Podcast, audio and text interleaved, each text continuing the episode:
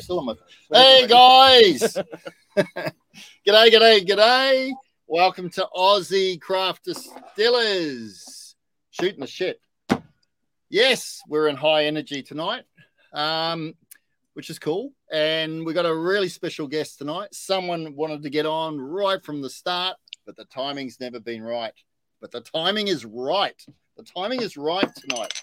So, without further ado, we're going to say g'day to Dave from Ostra Distillers. G'day, Dave. G'day, Dave. Hello, hello. Thank you for having me. Oh, mate, it's an absolute pleasure. We've got a lot, lot of uh, stuff to cover tonight, and we've got a few people on, and we're going to have some fun because, as I say to people, this is the Graham Norton, the Graham Norton show with more alcohol. That's that's when we created this thing. That's that was the brief, wasn't it? Uh, did, my we, did we have a brief? no, it was my idea. It it stayed in my head. Yep, yep, Yep, yep. like- That- that's that's the brief that you gave yourself. Yep. A Brilliant. lot of ideas should stay in his head, but anyway, that's another story. Yeah, yeah, yeah. Mumbler, mumbler, mumbler in the in the back. Come on, speak up, Todd. You got to speak up tonight. Come on. All right. So we got an action pack tonight. We got a lot you, to cover. you remind me of Papa Smurf tonight. Why? Blue shirt, red hat, big beard.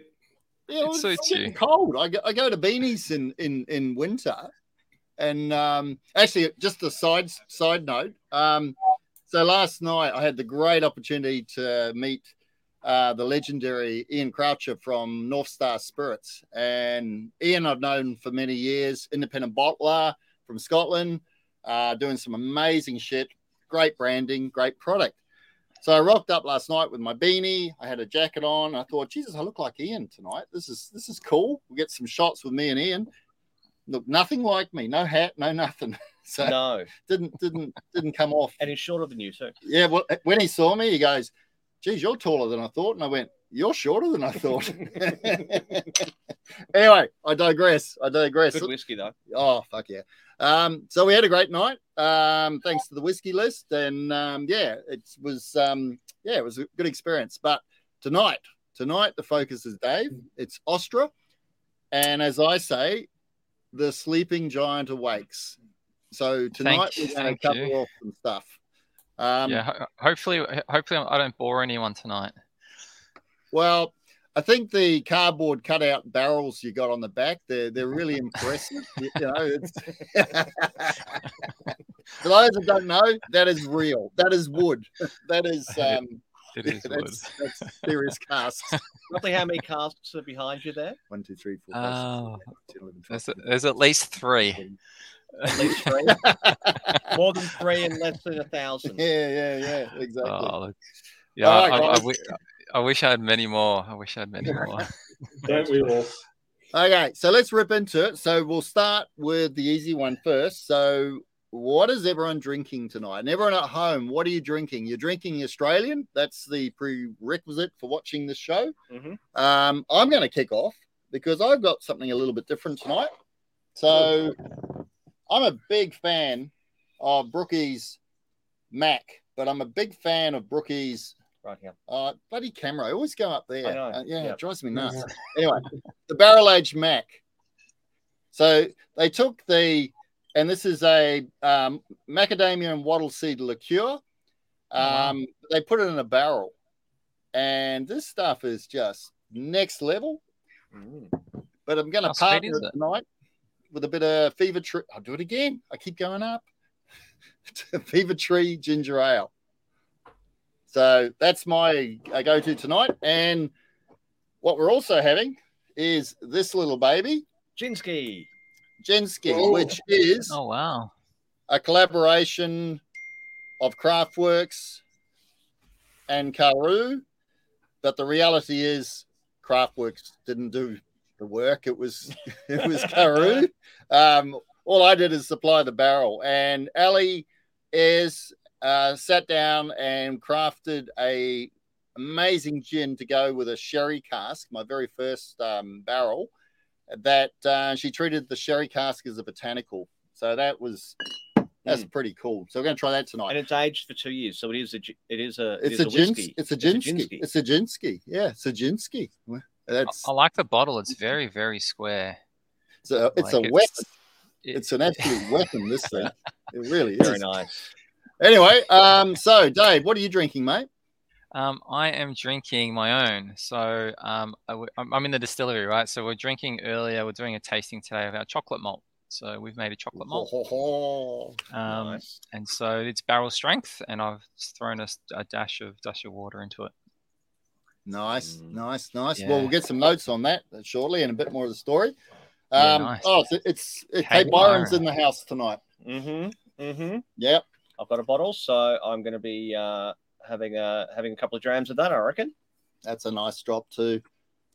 Uh, Eddie Brook and Jim McEwan, which I just find very interesting. I can't wait to find out more. Oh, we'll have a segue into Jim McEwan a bit later on. I know. Oh no, very good, very good. All right, and Todd, what do you got, mate? What are you drinking? So I'm doing Yak Creek tonight, starting with a bit of a spiced rum. Nice. Jamie. Yeah, Jamie from Yak Creek, from Yackandandah. Yeah. And then probably finish off this bottle, maybe. Oh, it's a yak night. Oh, Yak's wow. in the house Yeah. tonight. Yeah, nice. Yeah, Very nice. Nice, very nice.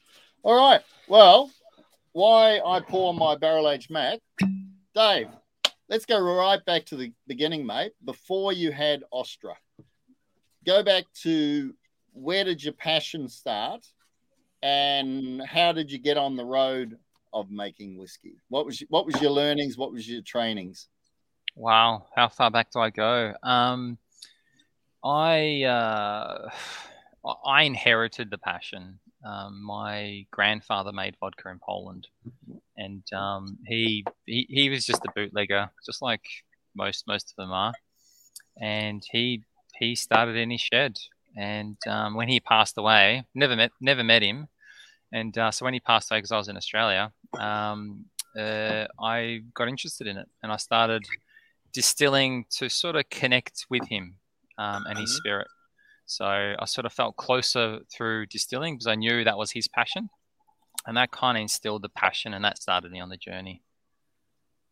Okay. Hmm. And what what were you distilling on at that point? Uh, it was a glass still. So I, I, I knew a glass uh, uh, glass maker. He, he blew his own glass. And Right. so, yeah, so he was in Melbourne and um, yeah, he made me up a little glass still. And um, hang on, hang on. Cheers. Cheers. Cheers, bud. Cheers. Cheers, cheers. Todd. cheers. So glass still. So what sort of volume were you doing in that? You're talking. Oh, it was litre, tiny. It was, an, it was, it was a, yeah, it was a, it was a one liter glass still. Yeah, right. So it was, it was literally in my shed. It was literally Yep. in my shed in Melbourne. Um, and I just, yeah, I just started doing it for fun. Mm. And, um, and that got my, that, I just really enjoyed it. I just, you know, it was, it was, it was black magic, right?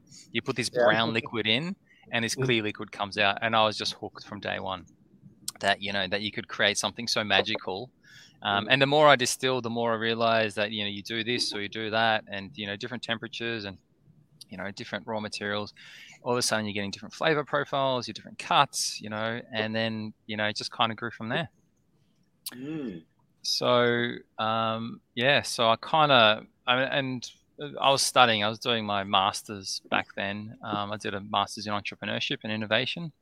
So it's like how to run, you know, high risk, high growth businesses.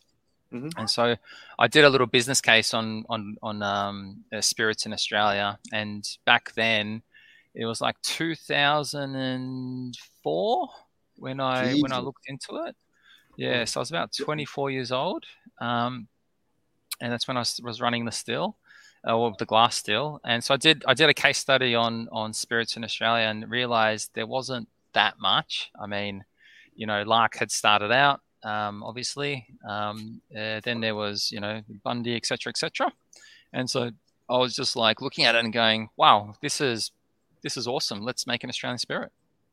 And that that's where you know kind of led me from there. So I um I built a I called it a micro distillery back then, but I built a, a you'd call it a craft distillery now, but back then craft wasn't a thing. And so I built the micro distillery in Melbourne in Mount Waverley, and I ran that for about two years. And Right. um, w- whilst I did that, I enrolled into Heriot-Watt University in Edinburgh and studied um, the masters in um, brewing and distilling. Mm. so I studied that long distance, and every summer I went over to Scotland and did summer school, and um, got absolutely sloshed. Mm. Visited as many distilleries as possible, and learned the art of whiskey. it, look, it was fun, and then from there I sort of travelled into you know the cognac region, and I I uh, distilled with this uh, small cognac brand uh, family.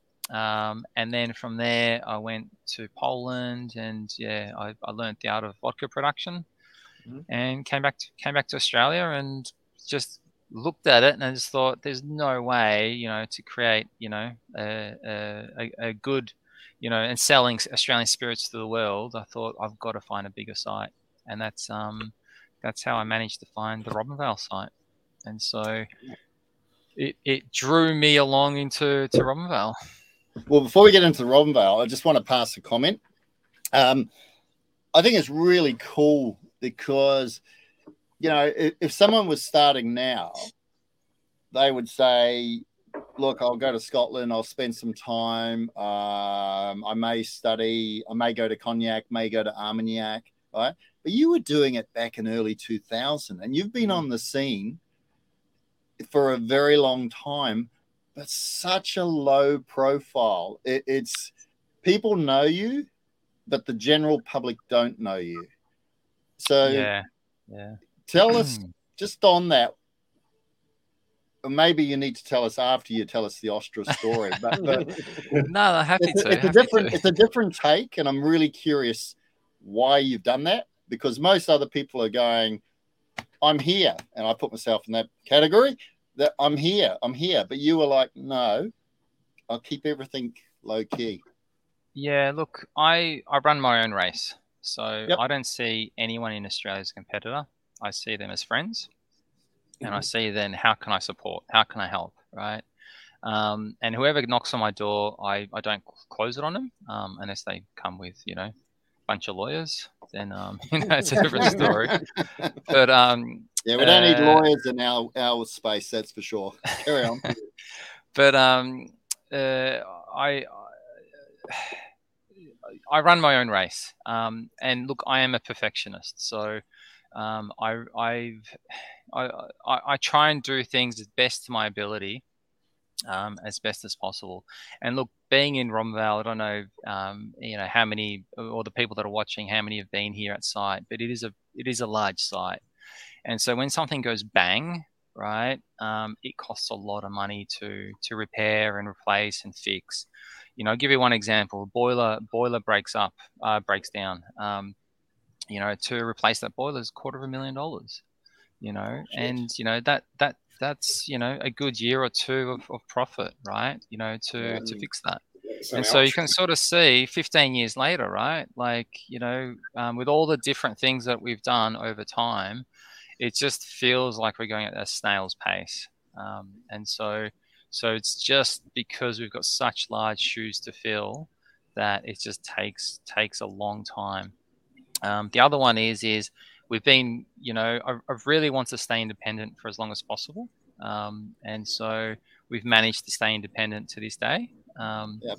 and and so my my my partner and, and, and wife and I own the business outright, um, and it's given us the freedom to innovate and do things that we wanted to do on, on a commercial scale, um, and we, we hope to continue that moving forward. Um, whether we stay independent or not, that's you know the big question because obviously the bigger you get, the more working capital you need, and obviously then that feeds into you know a, a larger larger story.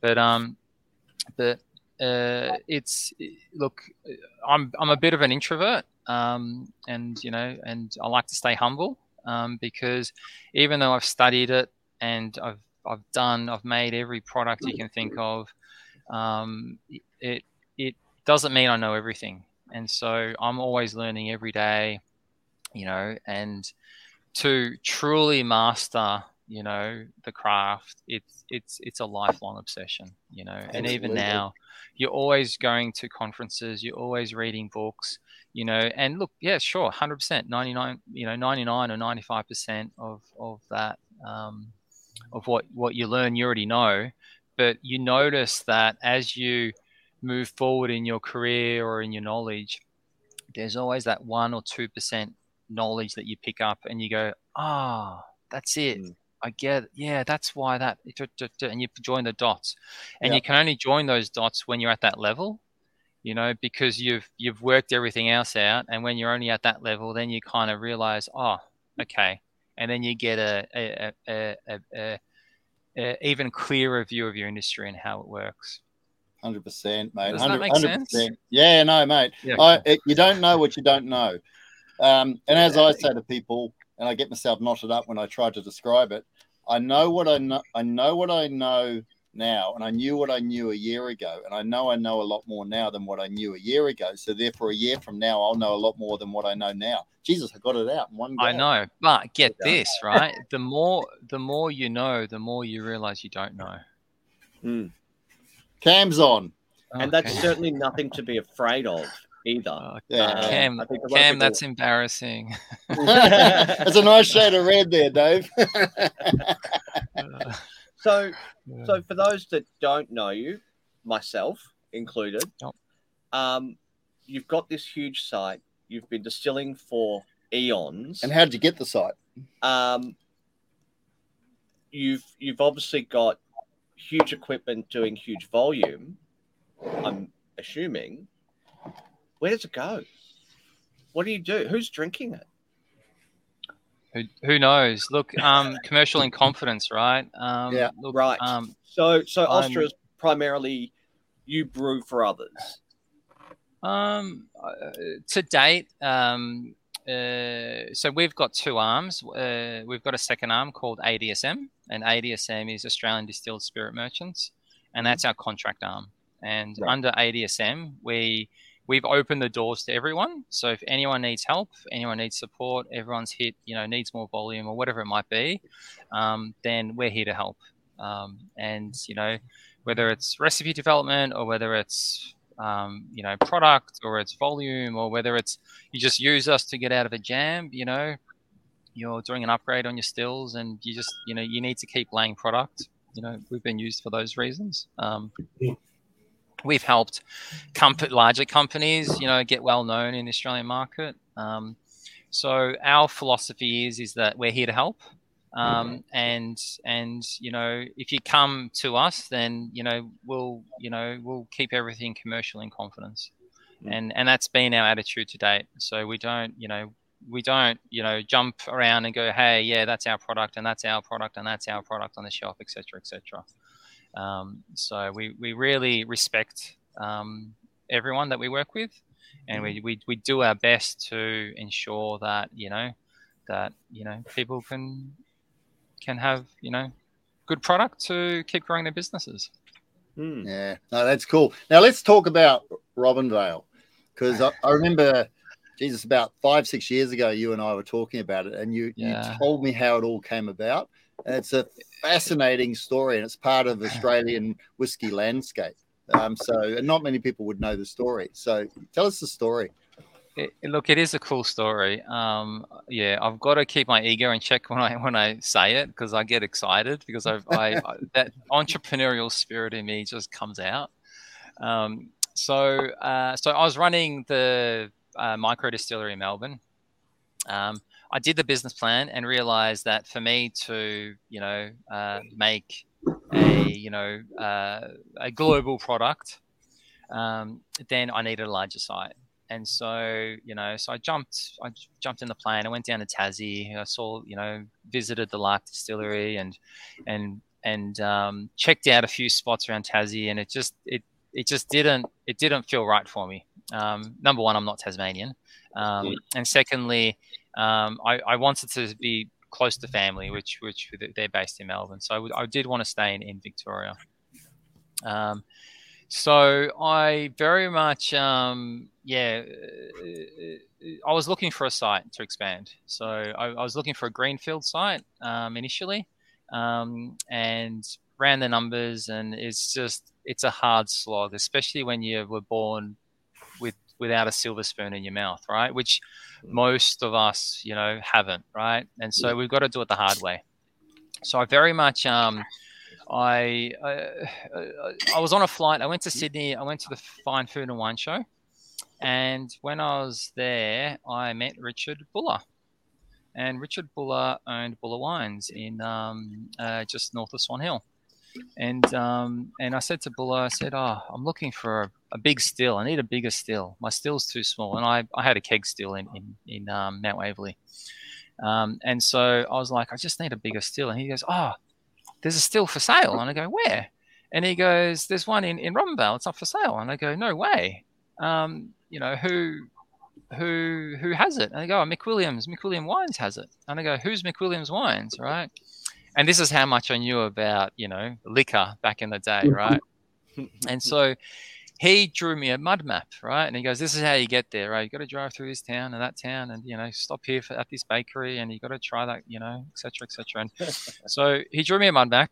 So I came up and visited Robinvale, and um, and being a, a, a, young Melburnian, I stopped in every town and had a had a you know cafe latte, and um, it took me like seven hours to get to Robinvale. And I got here, and it was just an incredible sight. Um, and um, so I was shown around, and I saw the still, and they had a continuous still here, um, capable of doing about um, ten to fifteen thousand liters of wine per hour uh, as Whoa, as, as raw hour. material. Yeah, on average, it produced about a thousand liters of spirit per hour. And I just looked at it and I go, hell yeah, that's a still. Right? um, and I was super excited. And I was like a little boy. Slight jump up from a keg still. Sorry, what's that, Todd? There's a slight jump up from a keg still. Oh, absolutely, right. So you can just see, like, I'm just going, this is mental, right? And and so I'm looking at the still and going, how can I put this into Melbourne, right? And I'm just looking at it, going, oh, like if I cut it up and we just drag it and and I'm an optimist, right? Glass half full guy, right? All the time. Right. So I very much um, thought, yep, I've just got to buy it. I'll just make it work. Right. So I'll need a big boiler to, to, to, to run the steam through it. I'll need a big uh, fermenter to feed it. I'll need a big receival tank to, you know, to um, receive the spirit from. And I just thought these are small problems. Right. So let's just jump in and just do it. And so so I turned around, I said to him, and, and mind you, I was, you know, 26 years old at this time, right? I hmm. grew a beard just like Craigie Craft has now. Um, uh, and um, uh, I, dro- I drove up in a old Mitsubishi Galant Mishru Brown, right? And I had two hmm. dollars in my pocket, and um, and I very much um, I very much just just thought how that how am I going to pull this off? And so um, I said to him, I said, I'll take the still, I'll buy it, right? And um, and they looked at me and said, Look, Dave, um, no offense, but you need a big boiler to run it, you need a big fermenter to feed it, and you need a big receival tank to receive the alcohol. And I said, These are small issues, right? I, I know a boiler maker in Melbourne, I know a guy that can make tanks, we'll just make it work, right? So um, he turned around to me, um, the director of McWilliams, and said, "Well, it sounds like he goes, son. It sounds like you need to buy this um, whole site, right?" And I said, "Oh, look, I don't know if I can afford it. You know, how much do you want for it?" And he goes, he goes, um, he goes, "Oh, we would like six mil." Right. And I go, Oh, yeah, I don't have that sort of money. And he goes, he goes, No, I didn't think so. And he looked at me and I was, you know, I was young and disheveled, and I had ripped jeans, and I was driving the you know Mitsubishi Galant. Um, and so he, then he turns around and he goes, "Well, do you have half a million dollars?" And I go, "What?" And he goes, "Yeah, we'll sell you the land and the buildings, and you can keep the still, and we'll take all the assets out." And I thought, "Wow, that's a big difference from six to half, mm. right?" So I turned around and said, "Well, that's yeah, you know, I'm thinking, well, you could buy a house in Melbourne for half a mil back then. I mean, today it's what I don't know, two or three mil, um, at least, but uh, more. Um, but so I said, hey, um, uh, I think I, I, I, think I can do that. I'm pretty sure a bank would lend me the money, right? So, um, so I said I need to do my due diligence. So off, off I went, did my due, diligence, and three months later we came to an agreement that I would buy the whole site for a million bucks right? Because I needed to keep a whole bunch of you know equipment to run the still, including the boiler house, um, uh, um, and you know a whole bunch of different assets, so they couldn't rip everything out. So um, so they agreed that, that that's the price that I buy it for. And so then after that, um, uh, I went to the bank, and the bank said, I said to the bank, look, it's six mil. but I've talked them down to one. Equity. Come work for us. um, the bank laughed at me and threw me out. And they said, "Look, Dave, you got no cash flow, and um, if they're selling it for a mill, then it's only worth a mill." So, um, so I went back and and McWilliams kindly said, "Look, we'll give you we'll give you cash flow." Um, so they gave me contract work to make um, a grape spirit for them for their fortifieds, uh, and they gave me contracts to make some um, some wine for them. Um, and so with that, I was able to move forward with the purchase. Um, so I went back to the bank and, and showed them, you know, these purchase orders. And um, they just fell off their chair and just said, "How did you do that?" And I said, "Well, you know, they're an honourable company, and you know, they want to support, and you know, they know what I'm about, and you know, they want to see this, you know, um, this Ostra brand take off." And so um, they looked at the numbers and realized, look, it's there's, you know, it's not bankable, right?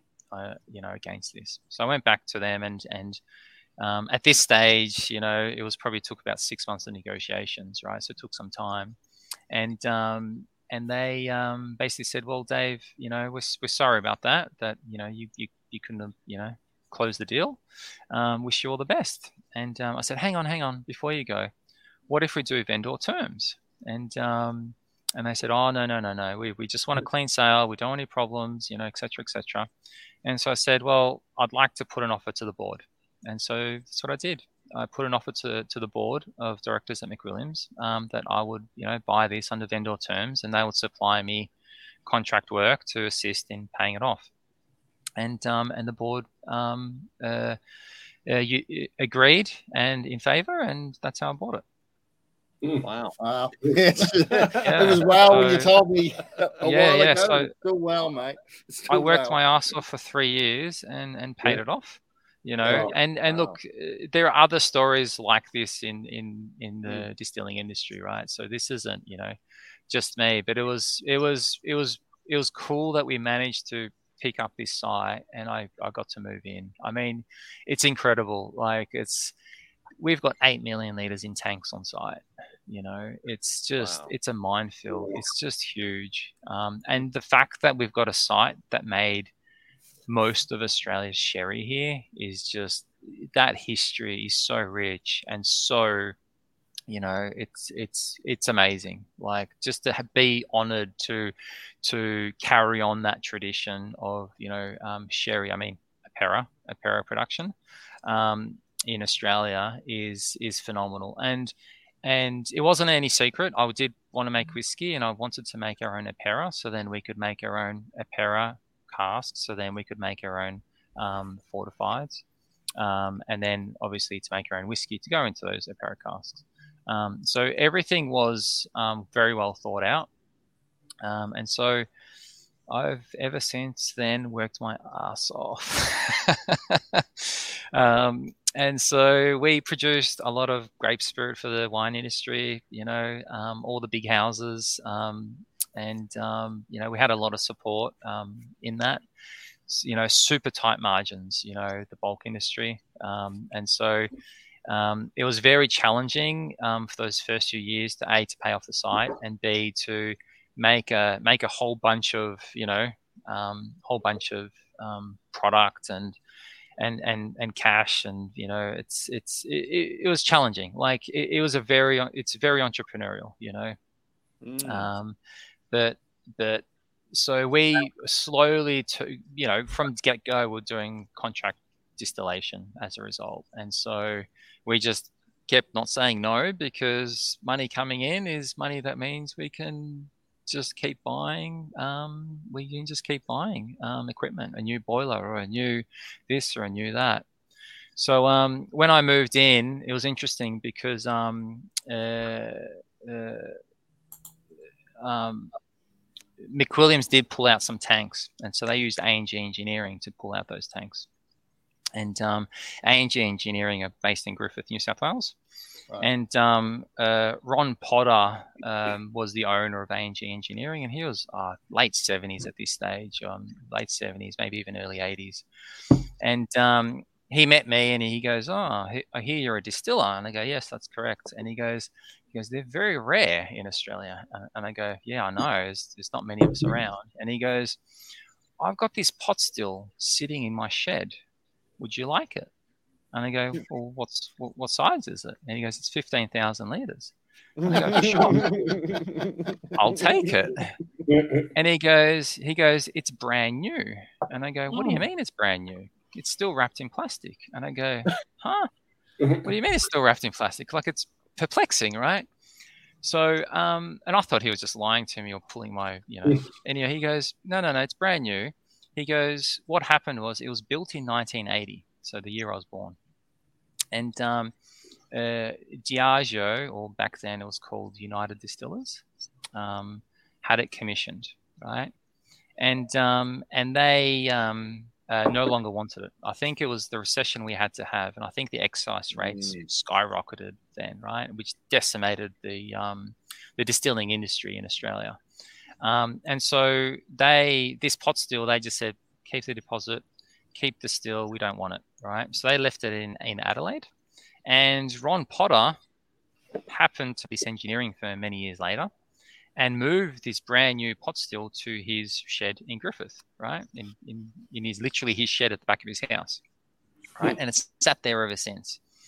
And John's, uh, Ron Potter's wish was to ensure that this still was um, installed and running before he died, right? So, so he was looking for someone, and he found a company in in um, South America, in Chile, that wanted it right? And he was putting the engineering drawings together to install it, etc., etc. And um, but he had a lot of tr- trouble with it because in Chile there's a lot of earthquakes, right?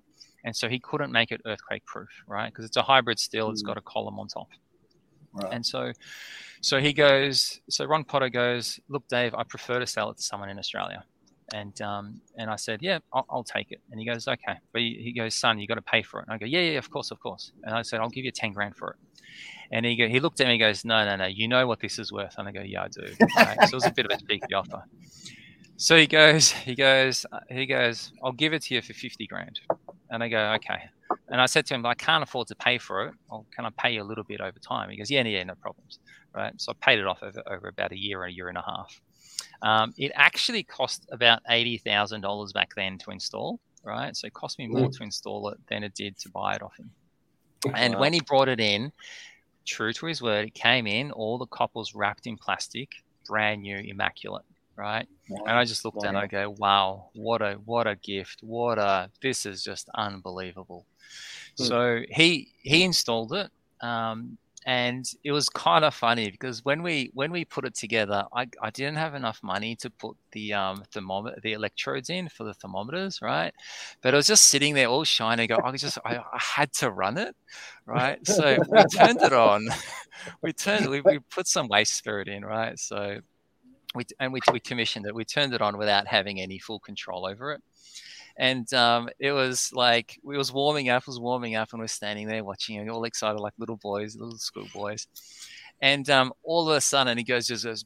It didn't go bang, but to us it was like bang, and then all of a sudden there was a shower of ethanol coming out of the Oh. because we didn't realize that the the the, the it was coming through the column uh, in time, and so I was just uh, bolting to the boiler, turn off the boiler, you know, to cut off the steam, to turn it off, and um, and so that's how that was the first run on that Yeah. still. It was just a shower of ethanol coming across.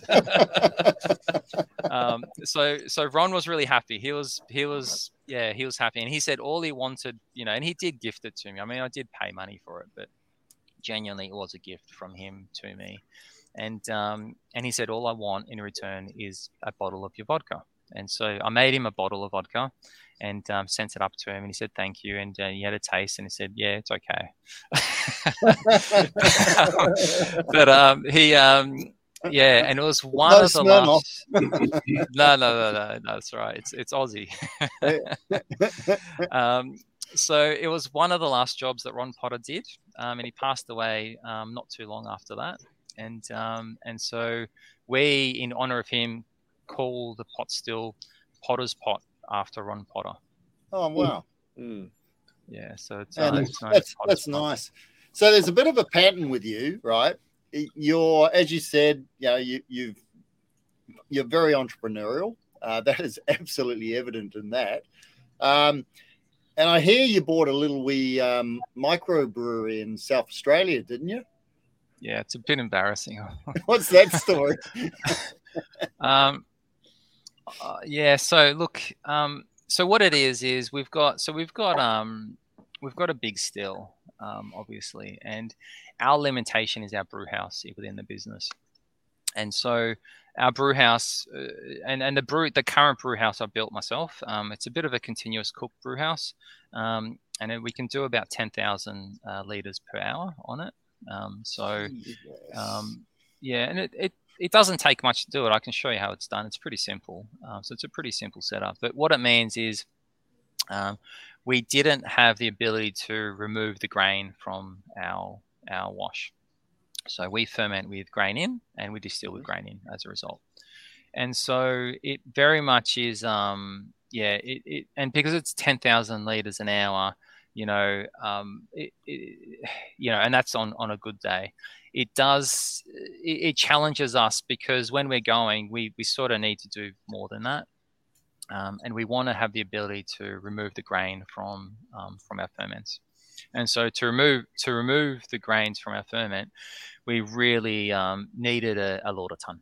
And and and when I looked at it buying a brew house, you know, um, I needed something a decent size. So generally, what, what I do um, within my business is, whenever I, I, expand, I always expand bigger than what I need, right? So I future proof, right? So because I'm a big believer that Australian whiskey will be bigger than Japanese whiskey in, in our lifetime, Mm. right? And for that to occur, we need to be making more product, um, quality product, obviously. Um, and so to make quality product, we need quality machinery and we need to be doing um, we need to be doing everything you know to the to, to, the highest caliber. So i was looking for a steinecker because that's the rolls royce of brew houses. Um, and i found a steinecker in in um, in russia right? Now, in Russia, what's happened um, is uh, the the roads were paved with gold, right? So there was a big brewing um, uh, uh, gold rush over there. So so what happened is the Russians drink vodka, but slowly they're drinking more and more beer. All right. So all the big brew houses, basically in Russia, ran in, you know, SABMiller, etc., etc., and they just went in and built massive brew houses everywhere, right? and and beer was just selling like like crazy over there, and it was really really good money because there was no tax on beer. There was only tax on mm. vodka, right? And so what happened was in in Russia eventually the, the beer was just getting bigger and bigger and more and more popular, and then all of a sudden the Russian government goes, oh well that looks lucrative, let's put a tax on beer. And so they put a tax on beer, you know, their version of excise tax, and then all of a sudden the the bubble burst, right? And and um, and then all of a sudden there were too many brew houses in Russia, and these brew houses are big, you know, 500, 650 hectoliters, 1,000 hectoliters, et cetera, etc., etc. Right. So I I found one which was 650 hectoliters, which I thought was a really good size.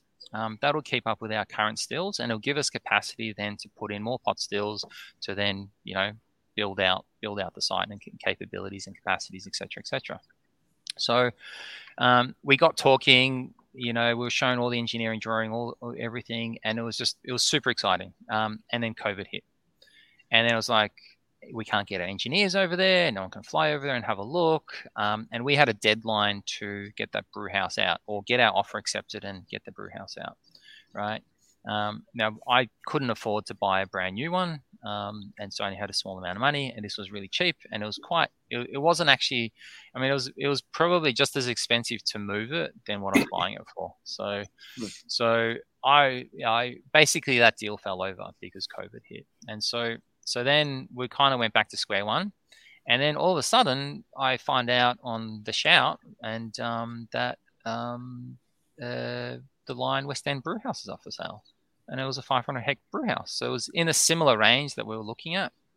And so um, uh, I couldn't afford to buy it. I just, you know, I, am an entrepreneur, um, and you know, we're just sort of putting things together as best as we can, and just moving forward as best as we can.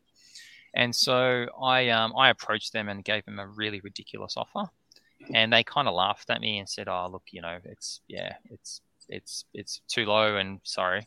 Um, we we don't accept it. And then I sort of said, well, look, I I actually don't have that much money, so I'd like to buy it, you know, um, as a swapsy, right? We'll supply you some spirit, and um, and then you know we can, you know, we'll we'll take the brew house. Um, they kind of laughed at that and kind of threw threw me out the room, so to speak. Um, and so yeah, so we basically kind of lost the deal. And um, and I said to them before before we sort of left, I said, look, if you when you change your mind, not if, I said when you change your mind, which was a bit egoic, right? But um, I said when you change your mind, I'm I'm here and I'm waiting, and you know just give me a call, right? We we can we can work through it. And so about three months a, a few months went past. I can't remember exactly how many months, but a few months went past, and they called me back and they said, "Look, Dave, um, we don't have any offers for it. Um, you're the only one that really, really wants it.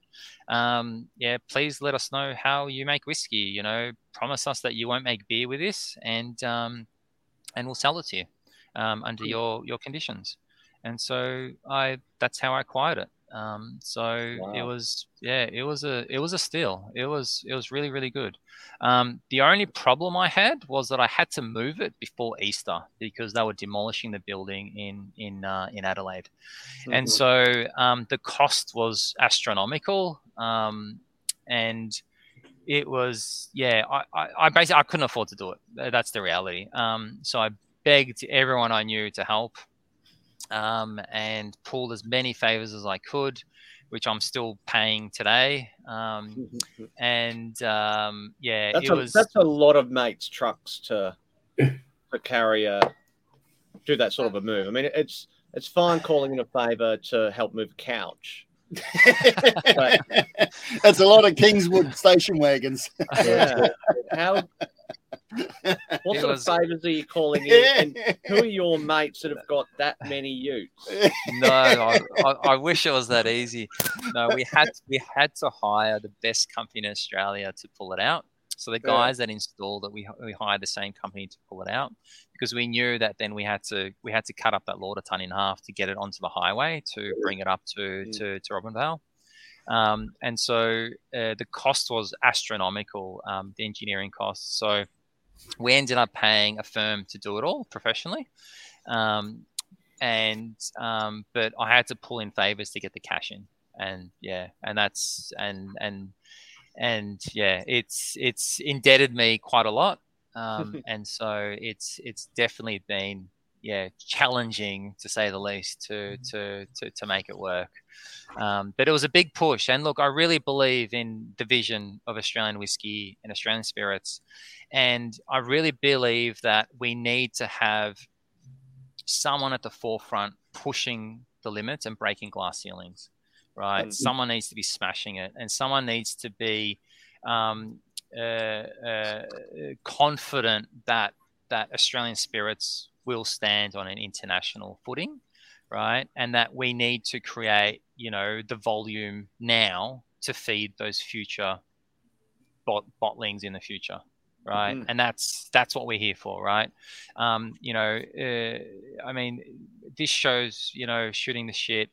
It's about craft guys talking to other craft guys, right? Mm. And but in ten years' time, they won't be craft guys. They'll be commercial sites doing commercial volumes, you know, because our industry would have matured, right? Yeah. Um, and and that will only succeed is if we've got the volume to sell globally, right? So we can compete with bourbon and Scotch and Irish and Japanese, etc., etc., right? Yeah. And so so as an industry, we need to make sure we stay together, and we have to make sure that we we we know the objective and the goal that we need to achieve as an industry um, and where we need to be. And so so my role in that is to is to ensure that we've got the capability of making volume um, and but so that we've got the casks being laid now so then we can in five years time or 10 years time have that mass um, uh, that volume to put a bottle of australian whiskey in front of every single punter in every single bar on in every single country right and mm. that's a that's a big big call that's a big yeah. thing to accomplish right that's um, a big ask and how many people do you have helping you to do that uh, at this site so at we've got site, yeah. uh, yeah, we've got 12 full time employees at the moment. Um, yeah, so Mm. we've just That's um, including just- the cleaner. Okay. and we've, Yeah. we've got a few consultants. Yeah.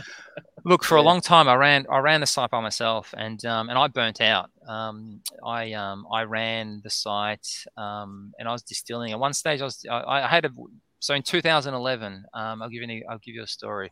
In 2011, there was um, botrytis and mold on all the grapes. It was a wet, wet, wet, wet season, right? And basically, this all the wineries were rejecting grape after grape after grape, right? and um, they had nowhere to dump this grape. So they came to us, the distillery, and we crushed, I think it was like 11 or 12,000 ton of fruit that year. I would Wow. wake up at four in the morning, crush till midnight, and we did that solidly for about four months. Right, I think we made about 15 million liters of wine that year, or some, or something like that. It was just, it was ridiculous, right? Um, now, remember how many tanks I have on site? How many? Eight eight million.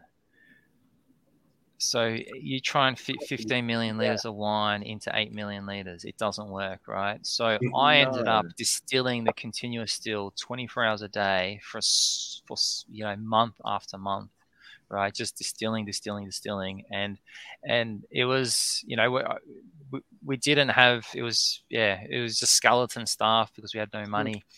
And eh, I I was literally putting my alarm on, going to bed, setting my alarm for an hour later, waking up, checking the still, going to sleep, waking up an hour later with my alarm, and I did that for months and months and months. Right, it totally burnt out. Yeah. Like it was a schmozzle, right? And I was young. I was, you know, I thought I was invincible, really. right?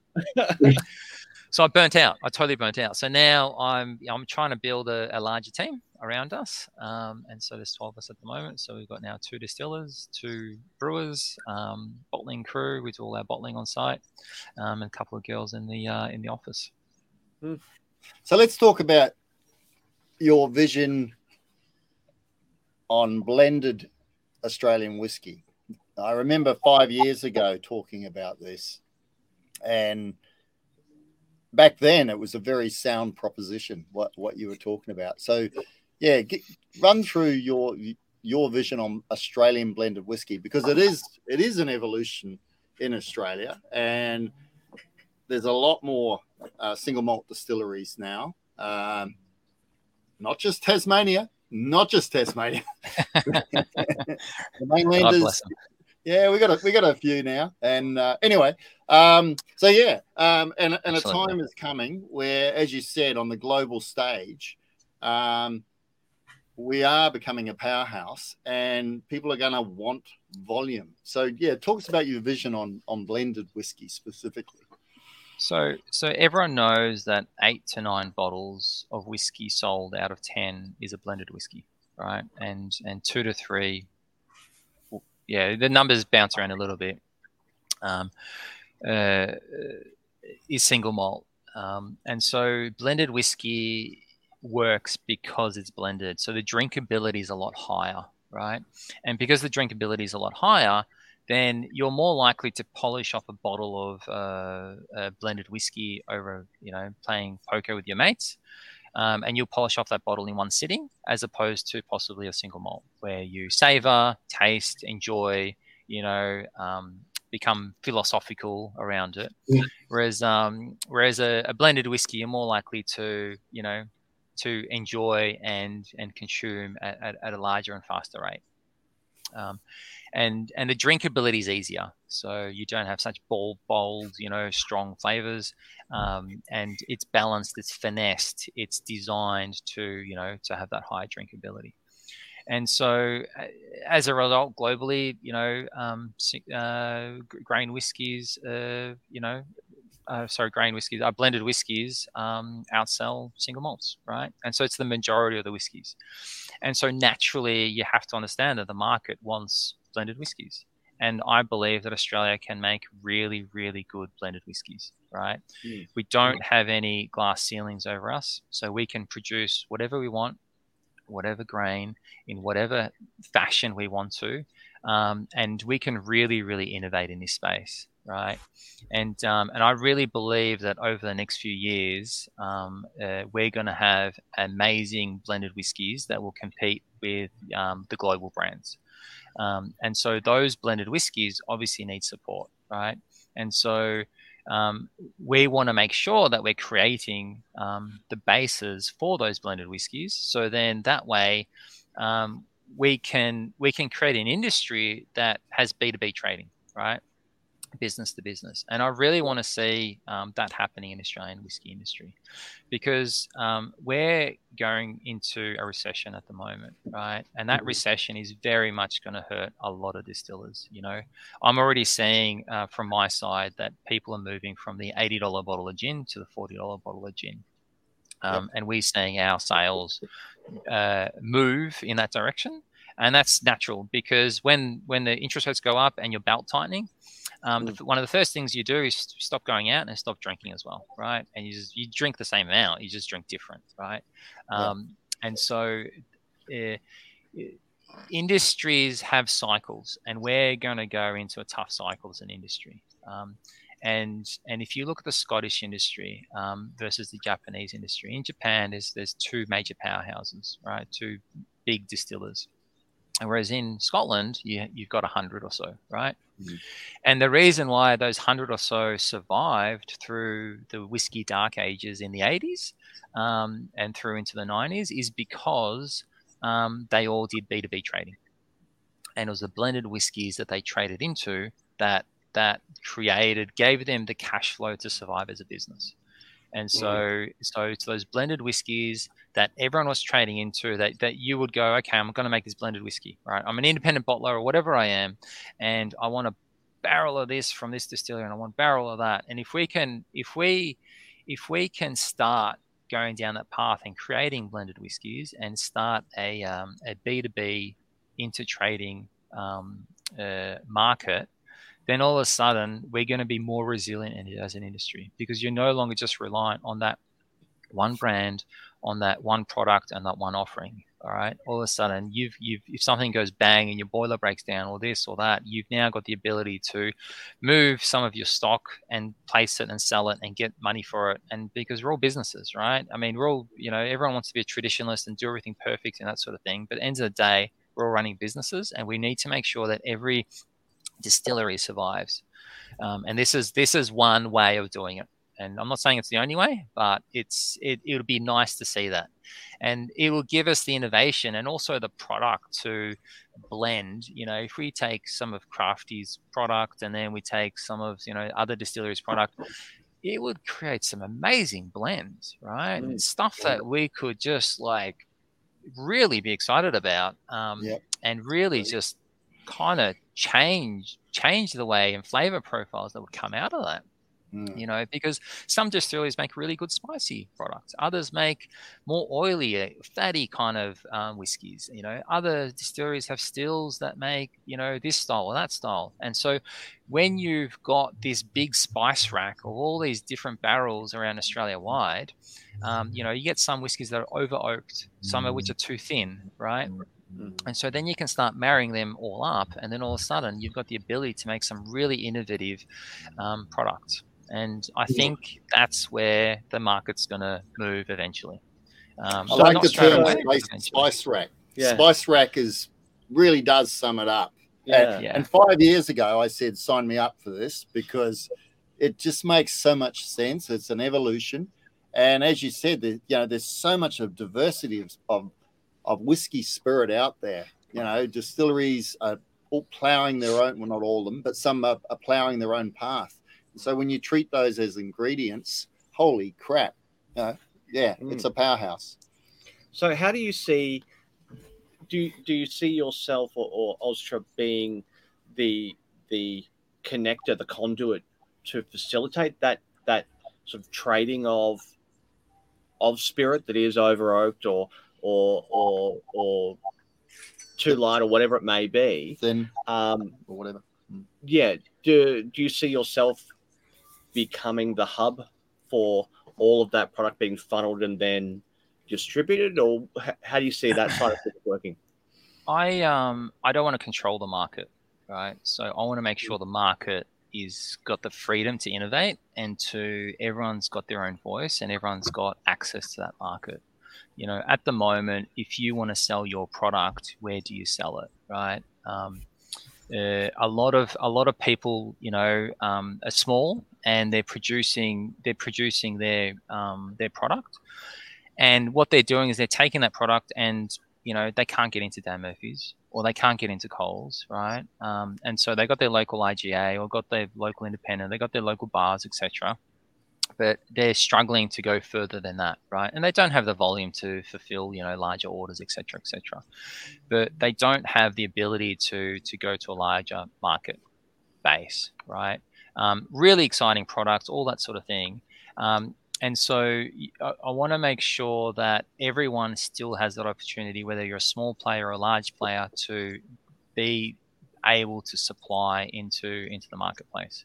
And that's a very holistic way of thinking. Um, and so, um, so how do we do that? That's the question. Mm. Well. I one comment I'd like I'd like to to make is you're already starting to see it happening at a very small scale with single malt whiskey distilleries collaborating with each other and pulling blends together. Um, I mean, I, I can name two off the top of my head, and that's Fleurieu Distillery and Blackgate Distillery, and what Oh, they've done Batman. country and coast, and and self plug I just happen to have a bottle right here. yeah, yeah. Um, which is um, th- that that's a collaboration with Marty Pye from Riverbourne and Craftworks, right? Yep. And the the basis behind it is we're, we're making different products. Um, and the Rattler, there's another one, yeah, which is um, uh, Backwoods, uh, Timboon, and Fleurieu. So it's already Mm. starting to happen, Yeah. which is Natural. fantastic to see. Mm. and I think I think that's just going to get bigger and bigger, right? And I think people are going to be more open to being collaborative um, as time goes on. Mm. Um, and and and the accolades, you know, you don't have to be up there, you know, winning the gold medal all to yourself. You know, I think it'd be exciting to see three distillers up there, you know, sharing the one medal. You Mm. know, and and I think I think um, I think as an industry we're going to do that. Um, I just don't know when that's going to happen at at that Ma- Mm. Matt Bailey's asked a good question. Uh, what capacity are you running now in 2023? Um, we're not laying that much this year. Um, so um, we took a big hit in in capital because you know because of the line Nathan. Um, so we haven't actually laid down a lot. Um, the capacity on our still is you know so we're running the still when we do run at about eight to ten thousand liters an hour of wash. So producing you know about a thousand odd liters of spirit um, per hour. Um, and so we, we we run it like that, um, and we usually just do one fermenter per day, and, and one fermenter for us is about um, you know seventy to eighty thousand liters. That's still a fuckload of spirit. Yeah, I mean, It doesn't matter how you cut it. No, that's, Yeah, that's yeah. just astronomical numbers. Yeah, and that's what I, I'm really excited about. And you probably tell I'm quite excited tonight. Is you are a sleeping giant, right?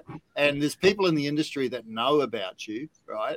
And you've got high praise, mate. You know, everyone's everyone's just going, yeah, it's great to see you. It's great to see this happening, etc., etc. Mm. But But as I I, said but I'm not a before, you're threat. not- you- You're not known out there. no, not I'm not known. known. Look, Yeah. we're very humble and, and we're very quiet. Um, and and I have to really want to say this because we're not a threat, right? Because a, a lot of people think that we're just going to go out and smash it, and we're going to just dis, you know and and drop the price in the marketplace, etc., etc. And that's not what we're about. The reason why I'm pushing to be a, a larger producer, there's a couple of reasons. So the first one is is we need someone to make the volume so that we can have casks down so that we can supply the globe, global stage, right? Yeah. And a hundred percent, you have to understand that whatever Australia makes in total, including myself at full capacity, will not be enough to fulfill the hunger and the thirst that the world will have for Australian spirits. Mm. We in, in you'll watch in five years or eight years time, everyone will be kicking themselves, going, "Damn, I should have put down twice as much whiskey that we have now." Right? We're just not going to have enough. And Are taking and- notes, Crafty, by the way? I was going to say, we could be the next Japanese for the wrong reasons. Yeah. I, I- well, you know, I, I hope not. I, ho- I hope our industry collaborates a, a lot more, and I hope that that we, we as a community of distillers um, is is is we're going to you know stick together and support each other.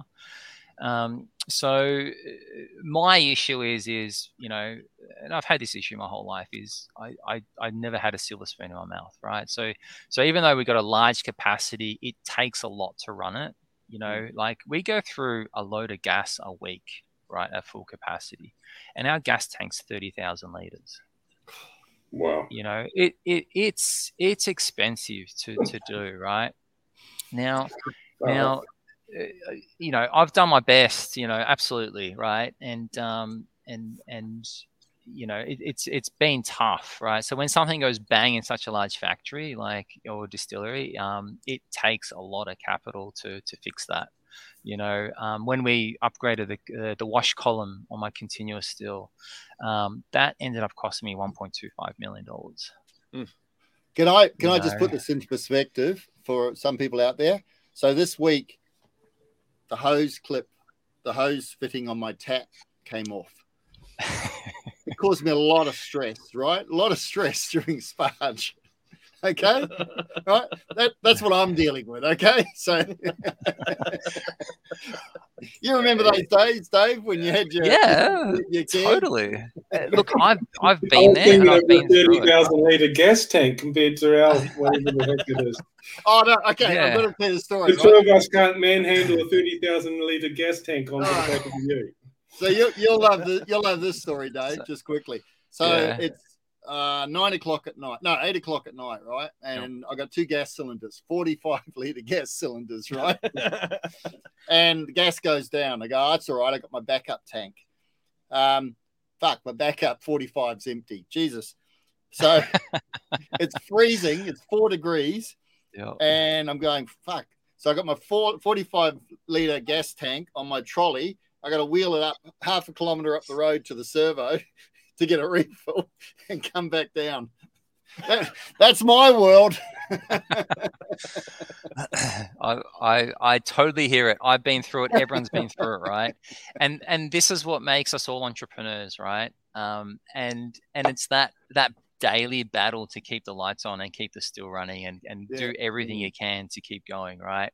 Yeah. Um, and you know it's it's nice to get accolades and everything, but end of the day, the businesses and we got to fund them, and you know, um, and it's it, it can be tough, um, absolutely. Um, so I I wanted what's Sorry, that? go on, go on.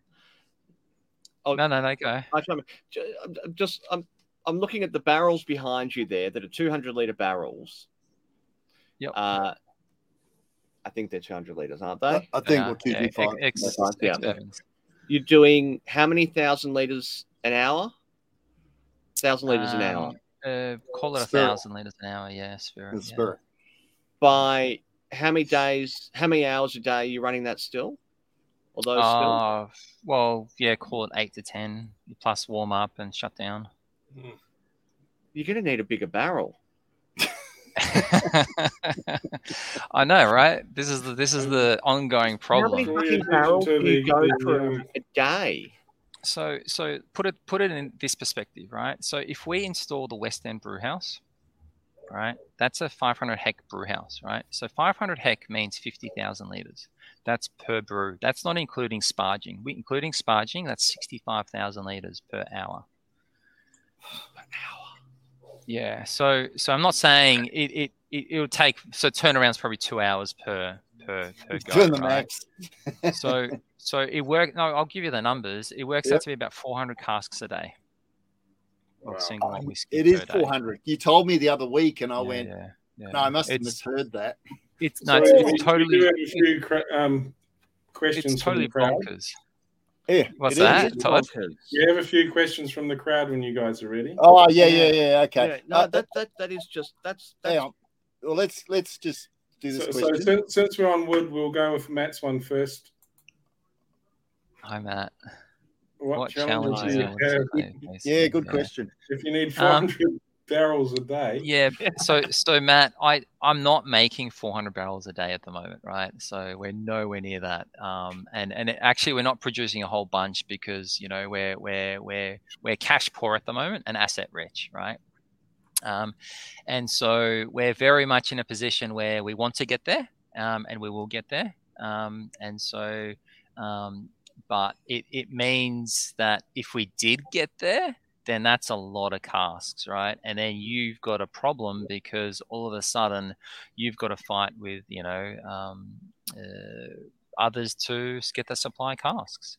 Yeah. Um, and that's that's a huge problem. So we've just recently um, uh, put on a um, a head cooper.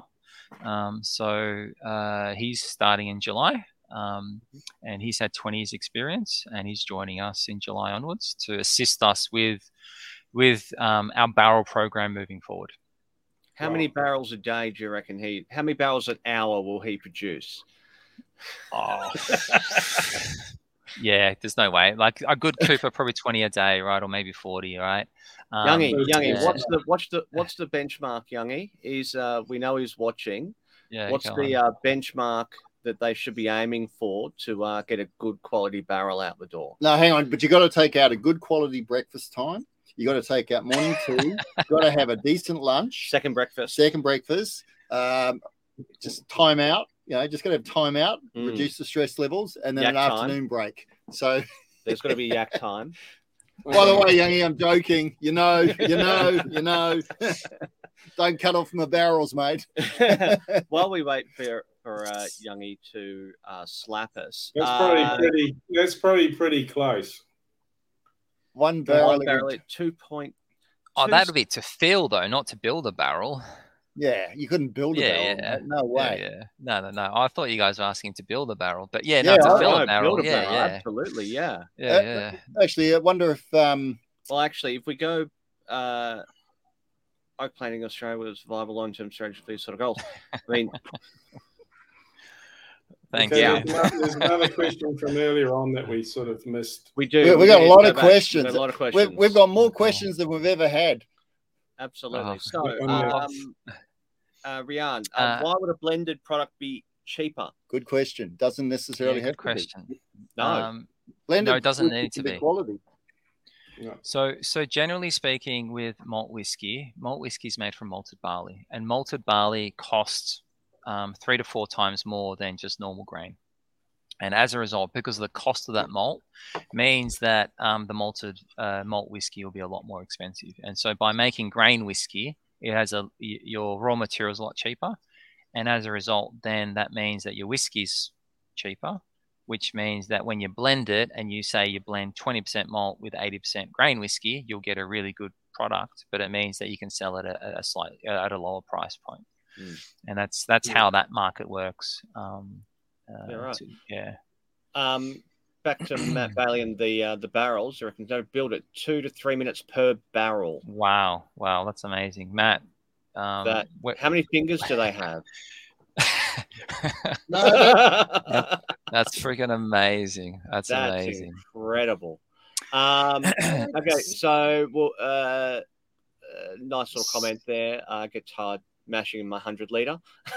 John Car- John Carberry would say the same thing from Murray River Cooperage, actually, because remember he told us the story. Yeah, Uh, those pretty sure. guys, they- they basically work on commission, right? Uh, Mm. And they, they they've got heard quotas. They, that. they they got to just get them out the door. It, Mm. It's um no mucking around. So Yeah, they're not there to fornicate with arachnids. they're not there to fornicate with arachnids. That's for sure.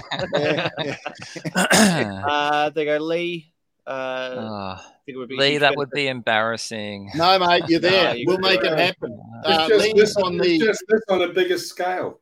no, Lee's on the uh, technical standards committee. I'm on the technical Yeah. standards committee. Uh, I'm going to put it forward. I'm on the New South Wales committee. Dave, you're there, Yeah. mate. Absolutely. so- your, your your vision is what other people need introvert, hear. remember? Introvert. Yeah, yeah. Well, you're doing well, mate. You're holding it together. I'm impressed. picture everybody naked. That's, that's all you need to do. It's- it's Uh, the big Remember, Graham, this is Graham. Norton with more alcohol. Oh, Uh, another question come in. How many different whiskies have you got uh, at the moment?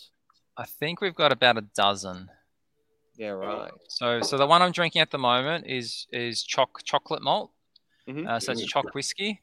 Um, and then yeah, we've made a we've made quite a few different whiskies that that we've got available, and they will be. I was hoping to have the website ready today. I was hoping to launch Ostra whiskey today, but Avail. I didn't get the website built in time, so I'm hoping that's going to be tomorrow or on Saturday. You should have given me a Um, call. I could have helped you there. Oh, dude, I know, I know, but um, we're we're doing it in house, just you know. Um, Yeah. We'll but talk what it means We'll talk is- tomorrow. My people will talk to your people. Is so um, everything I release this year will be a founder's uh, cask or a founder's uh, bottling, um, and there isn't that much available, um, and so it'll only be a founder's this year. So Right. No, hold on, hold on. I hold on, sort of yeah, see yeah, that- put it in Yeah. perspective. What is your definition So, of okay. not, Not much? much. Uh, Because that's entirely different. I know what my Yeah, definition definition of not much is, is. I'm sure it's a lot less. uh, yeah, look, um, um, I'd have to come back to you on the exact number, but it would be at least thirty or forty thousand bottles. Oh. Can Yeah, we have a so- not much release of thirty or forty thousand bottles? Craft No. I know it sounds more, more but we're going to as well. release it globally, and you have to understand that when we are doing larger volumes, then this will be seen as you know Penfolds first bottlings, right? If you've got the first vintage of Penfolds, it's worth a million bucks, and Mm, so wow. the collectors out there, would want to grab these bottles, and um and and and and sit on them because you know we want to create a global brand here um, Mm. and we want to be you know in a position where where we're helping all distillers to to move into the international market whether it's blends whether it's you know um, uh, contract or whether it's you know our brand Ostra or, or whatever it might mean um, uh, secondly I've, I've I've I've got to sell these because you know we, we've got to fund the next stage um, Yeah. and and it's it's um to fund the next stage of our business yeah we need all the help we can get basically. And um, and we hope that the australian community will support us and not only the australian community but the global community. So look the biggest issue i've faced to date is i want to lay down as many casks every single day but the thing that's stopping me is capital right? And it's the biggest problem that we all have. If we had all had more money we would all be putting down more casks right? And so this is a fundamental issue not just in australia but globally for all distillers right? Uh, whiskey distillers. Um, so say for example i've got a customer and that customer wants a million uh, a million uh, dollars worth of whiskey per month right? Which is a lot right? Now let's say our whiskey is five years old right so that means I have to lay down a million dollars worth of whiskey every month for 60 months, right? So that's $60 million worth of whiskey. I don't have $60 million, right? Hmm. And so, so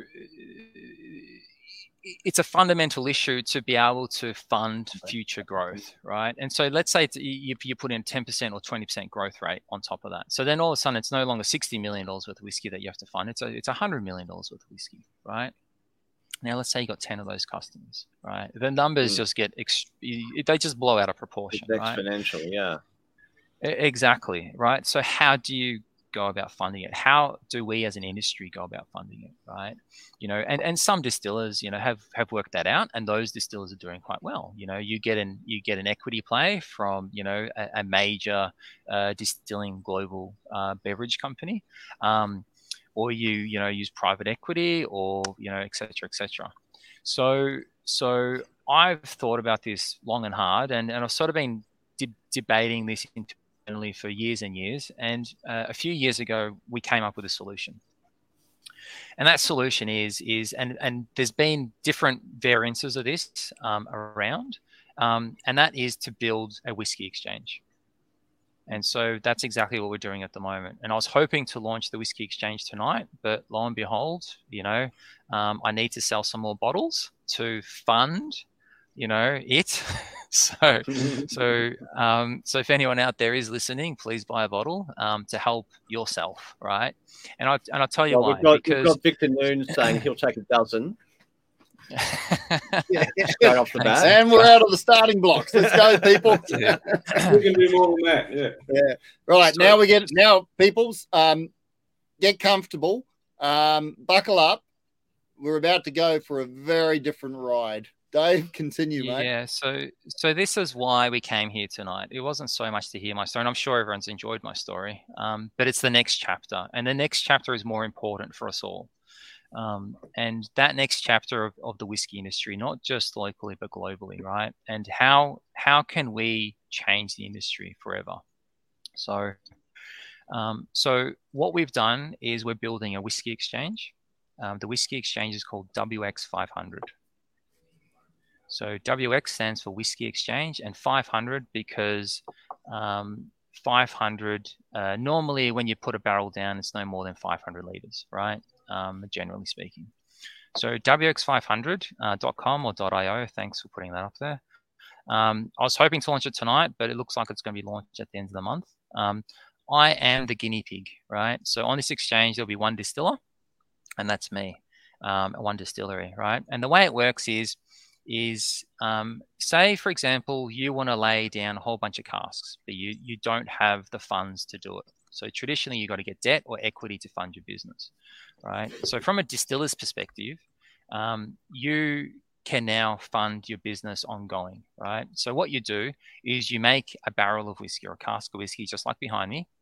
And then once it's produced and you got a survey and it's real and it exists, right? And you know, um, then you can sell that barrel or cask of whiskey on the exchange, right? And so then you sell that cask on the exchange, and then so, and someone will come in and buy that cask or that whiskey, right? And they will buy that and hold that as an asset. Um, and then when they hold that as an asset, they then will get a return on on that on that on that whiskey. So obviously you don't sell it at retail price, you'll sell it at a discount.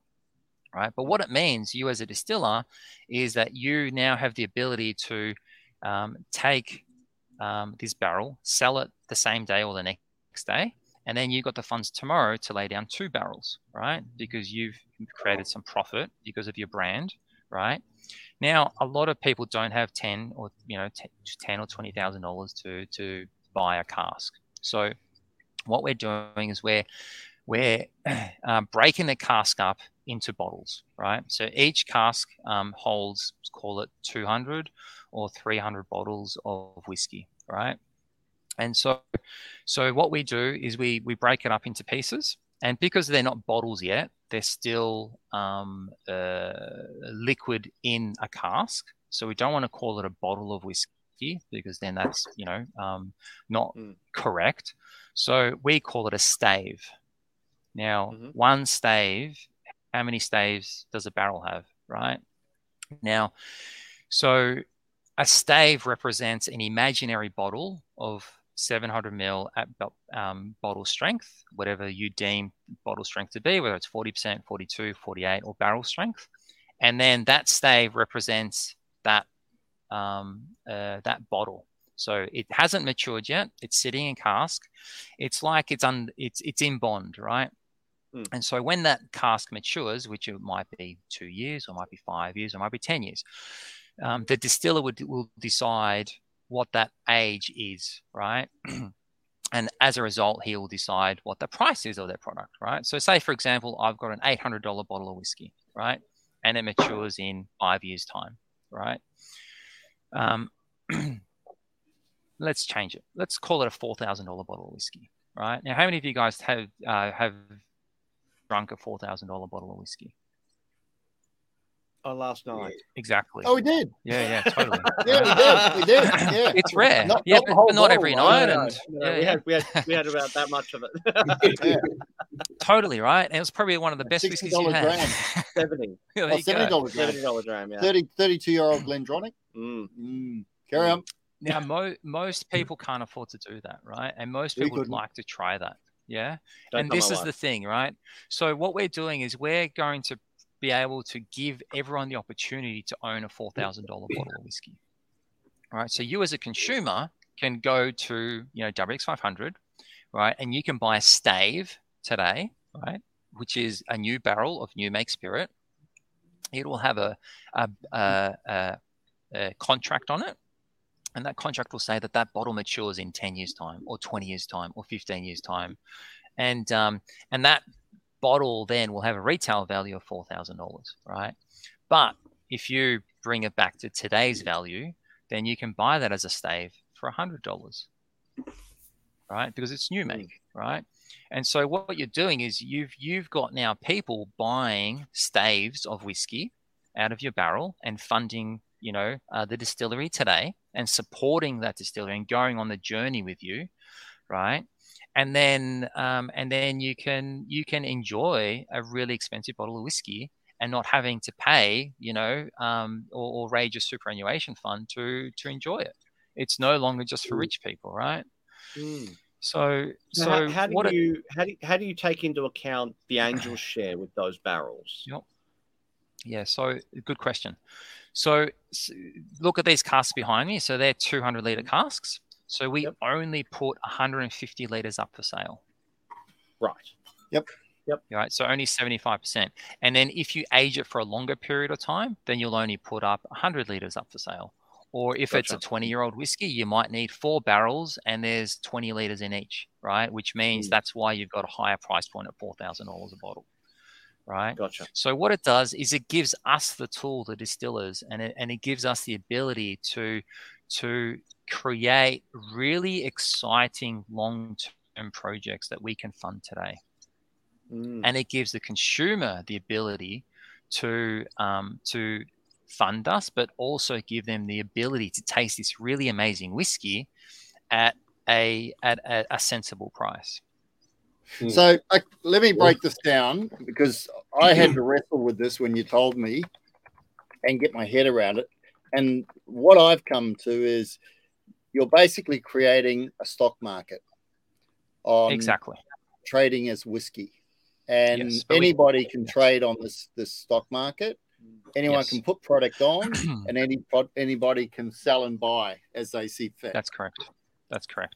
So, say for example, your house burns down, and you go, "Oh, bugger, my house has burnt down. I need to build a new house." But I've got all this whiskey that I bought right on WX500, right? So then you can instantly sell your your position on WX500, or you could just buy some whiskey and play the market, and so the market will go up right? And then it'll go down and it'll go up and down. And so then you can trade from a, a $50 bottle of whiskey up to a $4,000 bottle of whiskey.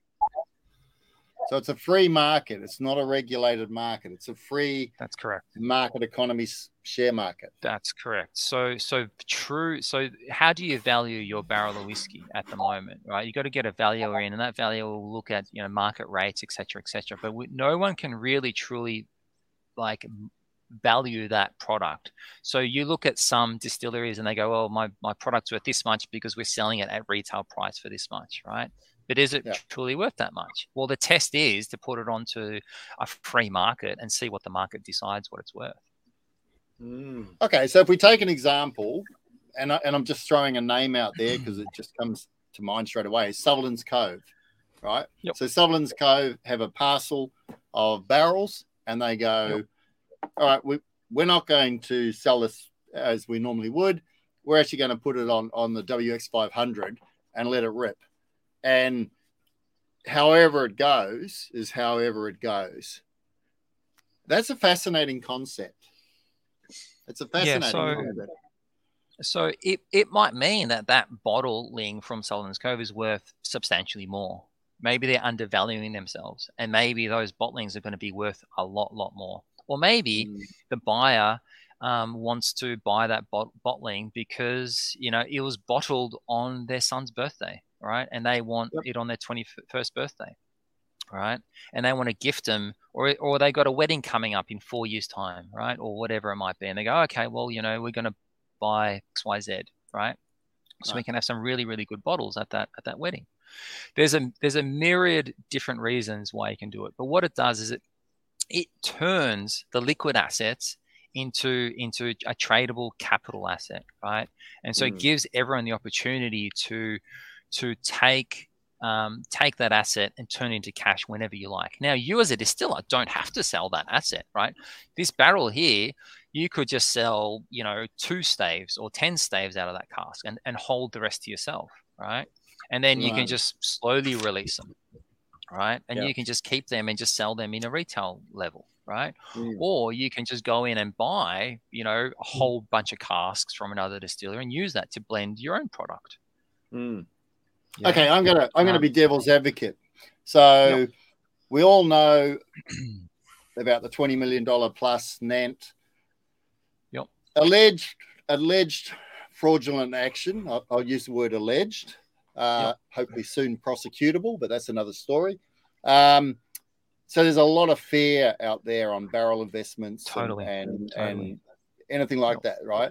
So someone comes along and goes, no, this just sounds like a, a Ponzi scheme. This just sounds like Yep. it's dodgy as fuck. and I'm not saying it is. I'm not saying it is. I'm being devil's advocate, right? Yeah, yeah, totally, totally. So what sort of what sort of um uh, Consumer protection. yeah, I what sort of consumer protection? What what sort of independent surveillance analysis um, that is is over, oversight? What sort of oversight is there on this? so, so at the moment, um, uh, I'm the guinea pig, right? So we're we're developing this. So we're we're building the plane as we're flying it, right? Right. Um, and so so we're developing this as we're going. Um, in my vision, um, every distillery distillery will need to be audited by a, an, a third party auditor. Um, all their casks will need to be audited to prove that they're there. Um, Yep. All that record keeping um, has to be transparent, right? So all the surveys um, and and with the first ones that we're doing, we're we're we're basically building a database, and on that database, we're capturing all the information of that of that um, bottle. So, say for example, where did the grain come from? Which farm? Who was the brewer? Uh, who was the maltster? Which malting facility did it go through? Right? Um, where was it brewed? Um, and what the specs were on that brew? You know, what percentage of alcohol? What you know? Uh, who brewed it? Was it Tom, Dick, or Harry? Right? Then, um, who was the distiller? You know, was it me? Was it Todd? Was it Craig? Was it was it Luke? Um, and and then um, you know what were the cuts? What you know all that all that metadata right can all be captured right, and then then what what cask it went into, what date it was filled, um, what percentage of alcohol, barrel strength it was. All that data can now be captured, and that's that is included in the survey, right? And then we take all that data and we can then link it to every single cask and every single stave. And then once the stave matures, it then gets transferred into every single bottle, right? And so then we know that the excise tax has been paid, right? We know when, we know um, all the details of that uh, bottling and that cask, and we know everything about that whiskey. Now, take for example, now, right? You've got a whole bunch of bottles behind you there, Luke, right? Yeah. Um, and if you pick one bottle, right, how much information can you gather about that cask and where it came from, right? Not a lot. The label and maybe the website. First one, Yeah, totally. and I could reach it without hurting myself. Uh, one of my favorite. Kinglake. Yep. Kinglake. Yep. Beautiful. I haven't tried this one yet, actually. Oh, it's great. Not now. Not right now, no, because Yeah, we got too much. too much. Yeah. Um, look, I know that it was um, filled at 63.5 and reduced to bottle strength using Kinglake spring water. Uh, it's French oak, 225 liter, Portuguese 20. There's a lot of information. Yeah, there's actually a lot of I've information. actually never, I've actually never read the bottle. Shit. yeah, that's not really cool. Uh, let, me, let me find one of your bottles. No, oh, piss off. If- what if, just on that though, what what you, what you're saying there aligns beautifully with what's happening in with whiskey consumers. They want Transparency. information. They want transparency. They want to know. They want to know the duck's bum. There's your benchmark. There's your benchmark. Yeah, yeah, absolutely, beautiful. absolutely, Yeah. and, and that's Yeah. exactly, and that's exactly where the industry is going. It's all about transparency, right? And and a lot of the issues that you know the industry may see can be resolved through transparency. so if we can create good a system right? If we can create a system that that um, what about blockchain? Well, now that you've asked, so, so, the reason why it's um, uh, wx500.io is because all this data is being recorded on the blockchain, right? So, so what we're doing is we're recording every single stave and every single cask and every bottle on the blockchain. And so that blockchain then represents each stave or bottle. And as it gets traded, it then gets traded and all that data stays with that stave, right? And it can be traded a million times or a thousand times or just the once, right? And so then we can keep track of all that information and wherever it ends up or wherever it goes. And so then all of a sudden you've got a complete transparent transparency around your stable bottle and and it's all on a public ledger. You can't cheat the system. And so you're you're devil's advocate about the nans right? You can't you can't escape it because or you can't cheat all that information. It is going to be there and it's going to be in the public domain. And so it then forces transparency in the industry to a whole nother level and so when you've got bottlings and people people are uh, uh, uh, pushing, you know, to you know solve the issue of fake whiskies and all that sort of thing, then all of a sudden you've got you've got that transparency be- be- behind each bottle. I got, I'd like to comment on Matt's comment there. Um, yeah, very good comment, uh, very relevant for sure. But I also think we're entering different times. Uh, and I, yeah, obviously brand authenticity is number one, but a level of transparency um, is is going to become even more of a, of a driving factor for consumers. Mm. Um, you know, purely just from it's... one angle is food security, right? They, they want to mm. know, you know what they're eating, what they're drinking, where it's coming from, and, and it's a global it's a global demand for this sort of knowledge. So what may have been in the past is not necessarily what's happening in the future. Mm. No, but Matt's right. It's one part of the story, right? And, it's only one part of the story the, for sure. Yeah, that's right. And and and each brand and there is still a lot of brand loyalty out there. Yeah, it's brand Absolutely. loyalty, of course. Absolutely. And certainly, using the example before, if Sullivan's Cove put up a a, a barrel and uh, and a hundred staves into the market, by brand virtue alone, they're going to be able to command a higher price for those staves um, than uh, XYZ distillery who only produce two barrels a year. It's yep. there's going to be, of course, differences, and and I think people will need yep. to obviously expect you're not going to be able to put your barrel up there for uh, for what you wish for. it will be market driven and based on that demand. Yeah, but the thing that excites Absolutely. me Absolutely. about this is right now, if you're a Johnny come lately distillery and you make a cracking product and you can't get it out there and you're desperately trying to get it into a Dan's or you're mm. desperately trying to get it into a BWS or whatever, and you may succeed and it'll sit on the shelf mm. because mm. Yep. people don't know who you are outside your, your local area or outside your, your social media sphere. Mm. So it'll exactly. sit there and you'll get dumped. Whereas on the W yeah, on, on on your on your whiskey exchange, it's um everyone's got access to the market. market. Everyone is on a level platform, mm. right? Mm. Yep, absolutely. Yeah, absolutely. No, it's a, and and, and the exciting. genius behind it is it gives everyone access to that market, right? Yeah. And yeah, of course, you know, if you've got a, a stronger brand, then you'll you will sell more, right? But but if you're a smaller brand, then all of a sudden you've got the opportunity to sell your cask as you make them to give you the mm. money to then put to into grow. branding. Yeah. Right. To grow your tribe, to grow your brand, right? To give you a, a, a better crack at the industry. Right. Mm. And and because all these small craft distillers, they're highly innovative, right? They're really like, mm. you know, and if they had more money, then their brands would be bigger, right? And this mm. is like most of us have a finance problem, and this is a finance solution for distillers. Mm. Right, because it gives That's you exciting. the ability to sell. You don't have to wait five years to sell your to sell your your bottles. You can now sell them now. Right, get mm. the money now and then build your brand and build more stock and build out your distillery. So how will you how I, I'm a new distiller. I have zero brand presence. Um, I'm I'm I'm as greenfields as they come, Yep. and I I want to put my my barrel on there. How do I stand out?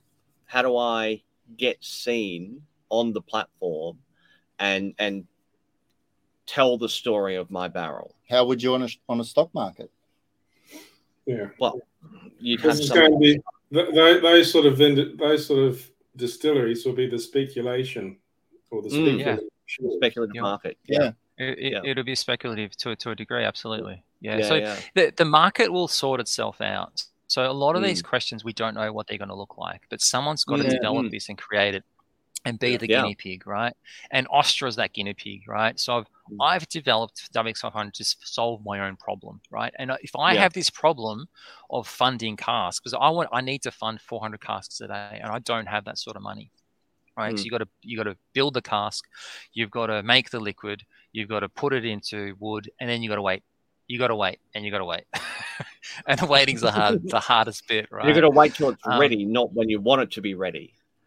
Absolutely, Mm. absolutely. And so um, i it's a, it's a tough gig, you know. Mm. Um, and so Yeah. how do we fix that? And this is this gives us a potential to to support the distillers, Mm. to support every distillery and give them the cash flow through that pain to Mm. build out their brands and build out their team and build out their brand presence, right? And actually get a better go from an entrepreneurial perspective to to succeed in the marketplace. And then as a Mm. result, what's going to happen is all of a sudden we've got a much stronger and robust industry. You're gonna you're gonna get momentum on this, and I'm gonna throw it out there. Mm. And I haven't even talked to my wife about it. Um, we're distillery number two. We'll we'll come on it, Dave. I I believe in what you're doing there, and I think Thank you. I want to do it. Um, I don't know what volume. Just remember my garden It- hose and everything else. It, But uh, it doesn't matter, and that's that's that's the beautiful thing about it. Do you know what I mean? Because if you Don't know okay, so let's say let's say you buy one of those whiskey books, right? And you and you you glean through the pages, and you got each distillery on a double-sided page. Just imagine that, right? And then imagine that you can then like have that on your screen. So you go into WX500 and you select, you know, Crafty Craig's distillery, and you you get that, you know, all the information about the distillery, and then you got access to then feeding off to you know the Facebook or whatever or whatever your sites are, and then all of a sudden you go also got access to all that metadata. So then all of a sudden you go, oh well, how many casks does he have? Oh wow, he's only got he only put down five casks this year. That's rare. I've got to get myself a hand on that, right? And then because okay, say t- let's take Mc- Macallan's for example, right? yeah, Rare, right? But how many bottlings do they have? How many casks do they have? Does anyone actually know? No one knows except for the distillery. So all of a sudden, right? So uh, stock markets, the way they work is information, right? So if you if the stock market knows or or WX500 knows that you've only laid down five casks that year, right? Then everyone knows that that's going to be rare and scarce. And everyone knows in 20 years' time, when you succeed as a global brand, that those bottlings are going to be rare. Does that make Yeah. sense? yeah, no, it does. Following? So, Lee Lee's got a So- good so- question. Yeah. what do our friends of the ATO think about the concept? So I would like to I would like to have on this metadata when the excise was paid. I would and we've got the ability to add that um, data into the system as it's going, right? And so all of a sudden you can then um, see when that bottling was bottled and when the excise was paid. And I think that's going to be a major game game changer for the um, for the excise industry. Okay, Mm. that's a good question. Um, We've got another I, I haven't pitched it to the ATO yet, just to be clear. Yeah, yeah, yeah, yeah. Ask forgiveness rather than permission. well, it's still every, every, yeah. No, it's yeah. Carry on. Uh, next one. Yeah, Uh, what are the anticipated Uh, costs for distillers? on the WX. Okay, so so at the moment, when you put your um, bottle of whiskey onto uh, uh, call it Coles or Dan Murphy's, you got to give them thirty or forty percent. Um, uh, uh, you got to give them thirty or forty percent um, margin. So um, I've got to make WX500 work right as a as a separate entity and self funded. So I'm toying around the idea of around a five percent um, mark where where you pay a fee of you know five percent or under to um to to put your cask onto or your bottlings onto onto um onto the website. Yep. Wh- Which I think is fair and reasonable, right? Like I've got to make sure this thing works. You know, there's a lot of there's a lot of cost Uh, behind it.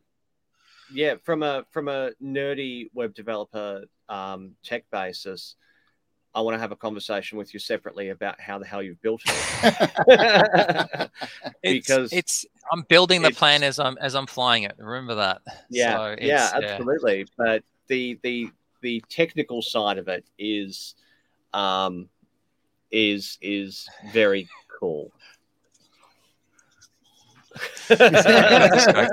breathing your tits off I've got whiskey to warm me up.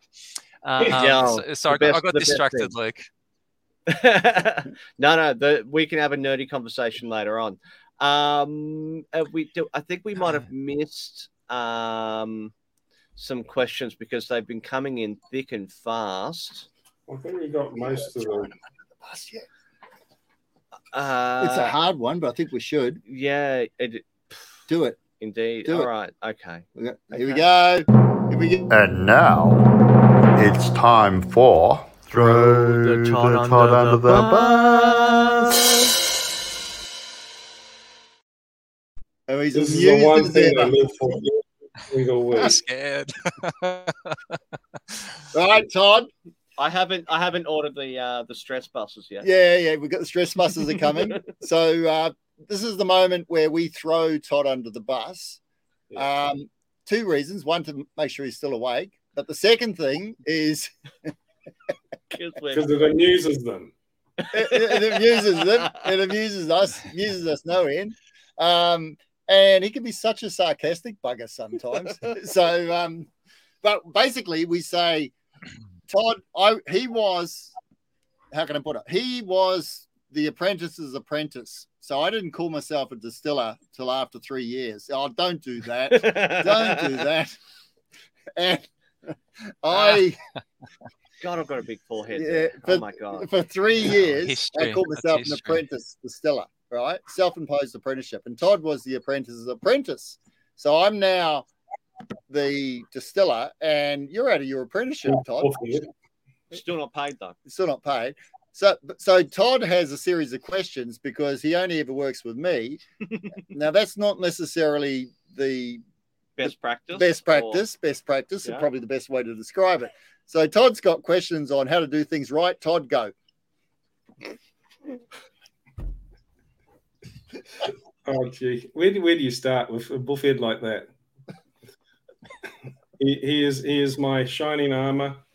Keep, keeps me well well amused most most days. Anyway, my, my number one question: when you when you're not doing your grand plan to sort of um, dominate the world, what do you do in Oh, your spare God. time? Uh, what do I do in my spare time? Um, Or do you have uh, spare time for starters? That would be a good question. I. I, I do not have any spare time. I have a young son, and um, yeah, he's absolutely gorgeous. He's almost two years old, Ooh. and um, yeah, he's uh, he's he's yeah, he's a, he's a handful. Put it that way. Um, yeah, so he's uh, he's definitely a handful. Um, I'd like to think that I'd read books, um, but I just can't even turn a page at the moment. Okay. Oh, Yeah, that's I'm, a- I'm a I'm a I'm a That's a- family man. I mean, we've got we've Oh, got we've got a real That- page that- turner that- for you. That's a good segue. I was going, I was going to say, so it'd be pointless us um, so we're, going to um, we're going to digress for a second from from uh, from Dave. Um, so Aussie Craft is still is shooting the shit.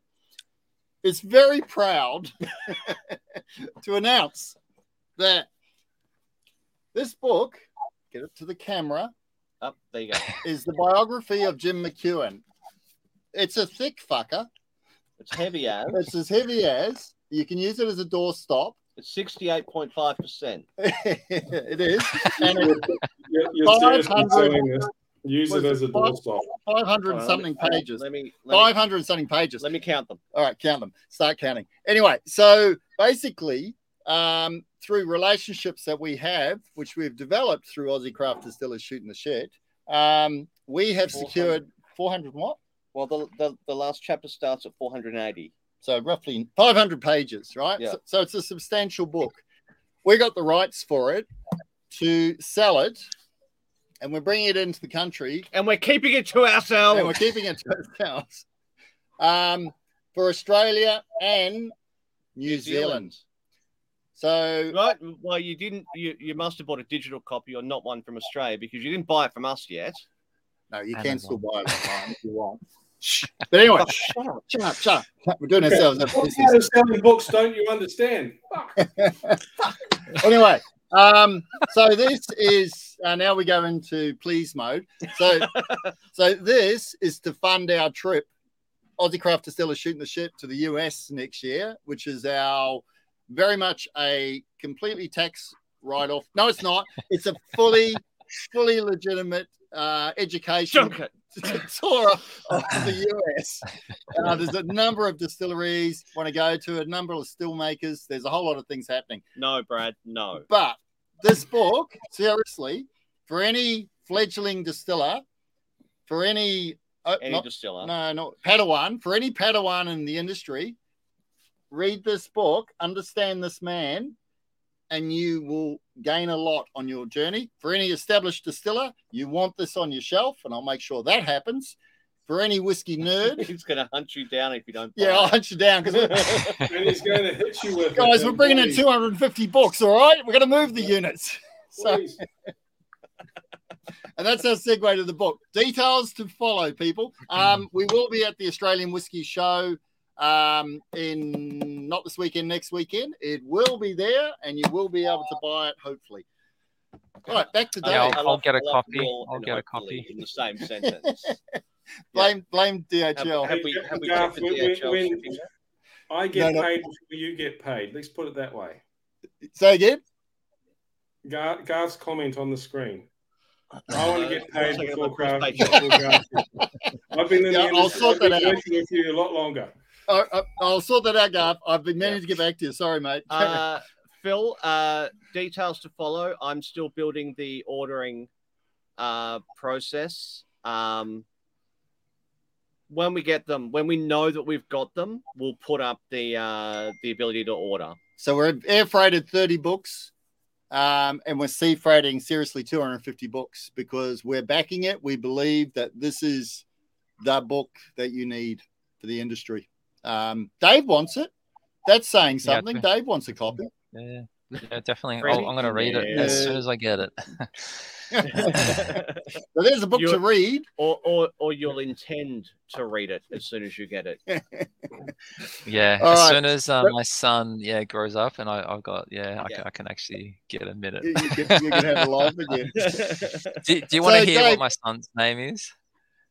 Uh, hang on. Let's take a guess. Uh, hold on. You Um, gotta have a Brook guess. Bruichladdich? Close. No? Brooke. Close. Ardbeg? Ardbeg? Little Ardbeg? Oh, so close. you got to go one step back. Isla?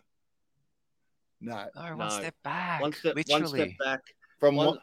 from one step back from Bruichladdich. Malt? You're calling him Malt? Jim Cooper. No, Malt. Cooper. Oh. Uh, I thought Malt was pretty good. no, I, any kid that gets called Malt is going to kill their parents in their sleep. Malted barley. What are you doing? Come back here. Uh, yeah, malted bar- barley Ostra. We're now, we're now devolving into just general. We are. Yeah, we okay. are, we Uh, are. Dave, this is what happens when we get to one minute 42. Uh, sorry, things 48 now. 48. Things seem to I can break keep down. talking. There's no problem. no, no, we'll keep going. We'll keep going for sure. Um, so have we answered all the questions though? I mean, guys, this Does everyone does everyone get the concept? Does everyone get I- it? Does the Yeah, does I think they does do. it make sense? It's it's there's a um, lot to unpack. yeah. Like it takes So, a little uh, bit to to really understand it. So when when um, Dave and I were talking uh, a couple of weeks ago, and I was driving, and it, it was about planning about shooting the shit, and Dave said uh, he said, oh, "I got this thing. I, I can't tell you. I can't tell you. I can't tell you." And I went, "No, that's cool. That's cool. Uh, I can wait." And he goes, "All right, I'm going to tell you. I'm going to tell you. I'm going to tell you." And I was driving, and I went, fuck, I better pull over. This sounds pretty full on, right? So the way it went from me was, uh huh, yep, uh huh, fuck, fuck, Jesus. So, and I've had a chance to think this through uh, and play devil's advocate in my head and and no one else because I haven't told anyone else. Um, and I really think um, two things. I think Dave, it's so good to see you, mate, on on the field. You're on the playing field. You're one of the team, right? Giving it a crack. Wearing the colours, which is awesome, right? Welcome, welcome to the team, right? We're out there. Um, but the other thing is, I think it's just such a fascinating concept. Um, it's and I really think it's going to fly. I, re- I reckon you're going to get momentum. You're going to get distillers behind it. Um, I hope so. and particularly going into economic hard times because Yeah. yeah, we're all battling battening down the hatches and looking for other ways to move our product. So how It's will we know? designed to Getting back to getting back to your product and uh, your uh, your whiskey Yep. coming Yep. out. yes. How will we know that it's available? Okay, so I don't do social media very well, but I Mm-hmm. um yeah the uh, Georgia in the office showed me how to do a post today, and because I was trying to work out how to post, and on my phone I couldn't work out how to post because they upgraded the Facebook thing.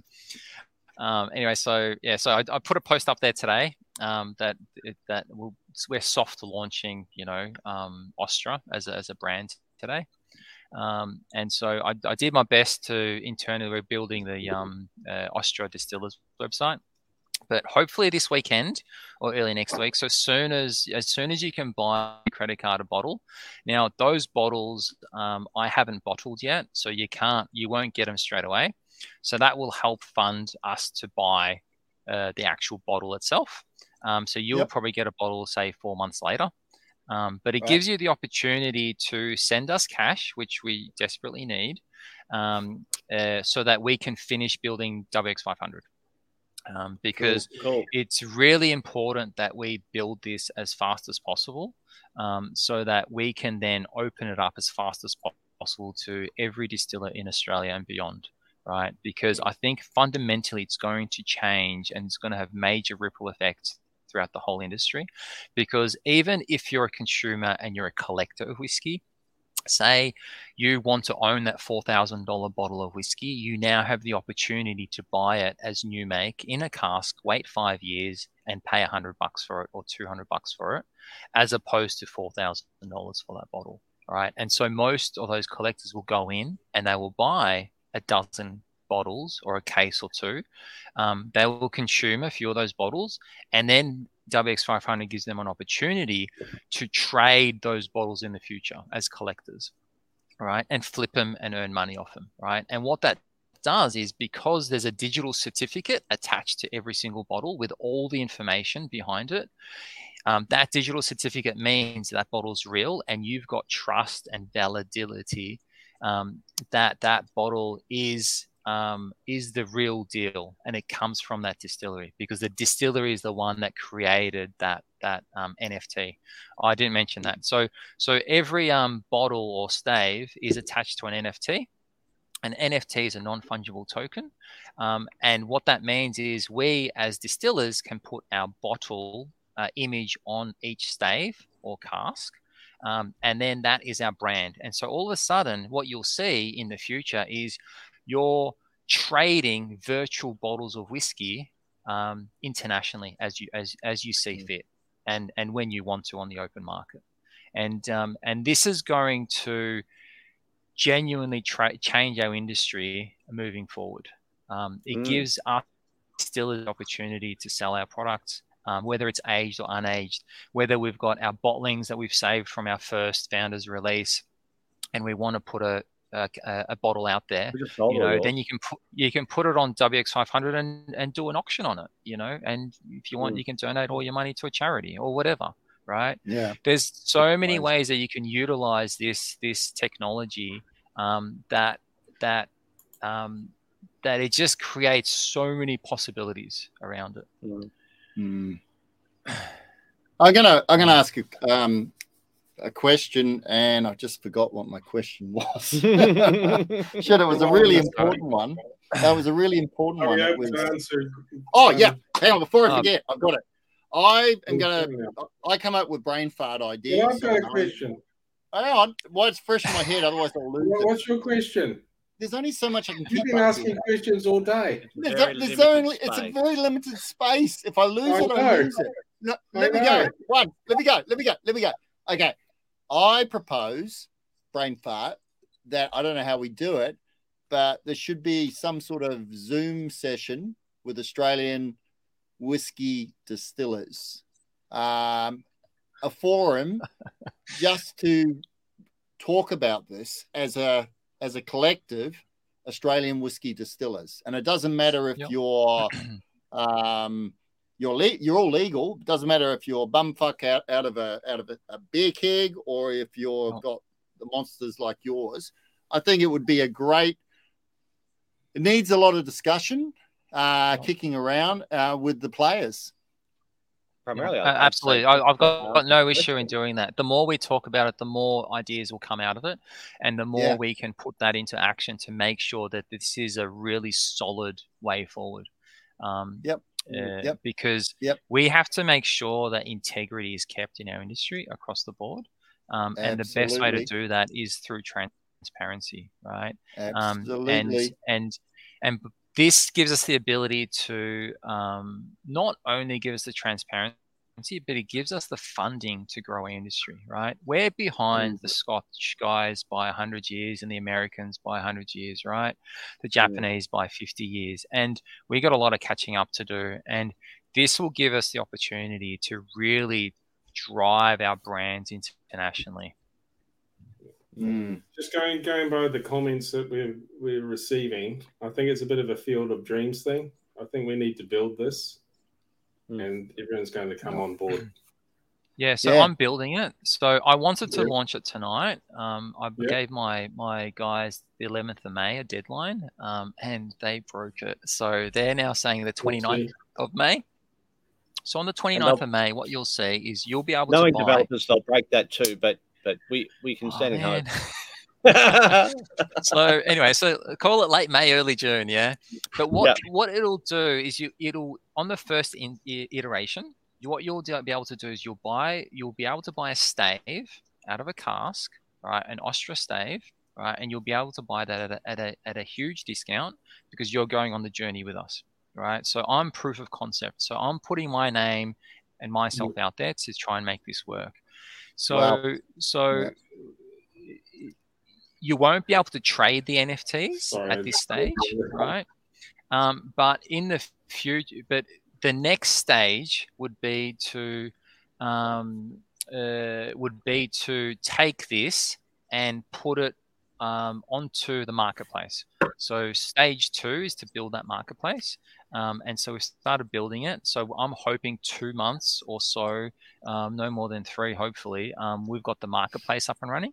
Once that marketplace is running and we've tested the inter trading, um, obviously using me as a guinea pig, then it opens up to other distillers, right, as as proof of concept. I think um, Andrew Moore, Diamond Six. Uh, yeah, I know, Andrew. I don't think it's Well, sunk in yet. WX500 is a global market opportunity that transcends the local market. If if you're Dan Murphy's and you're Coles and you're watching this, you're going, ah, Mm. fuck. This is If you're uh, Dan Murphy's or your Coles, we're still looking for sponsors. So just Um, I'm hoping it's that this.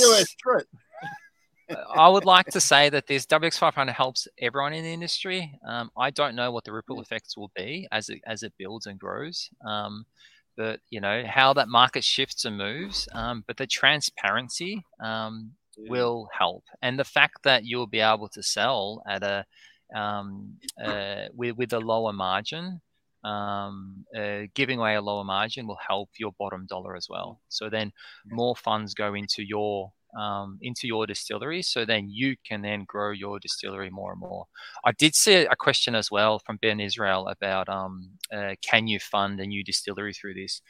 Yeah, we'll Theoretically, yeah, you can't. And the reason is is because you physically have to make that barrel of whiskey before you sell it, right? So you actually have to build the distillery, actually make the barrel of whiskey or cask of whiskey, and then only then can you sell it. So you can't sell something that doesn't exist.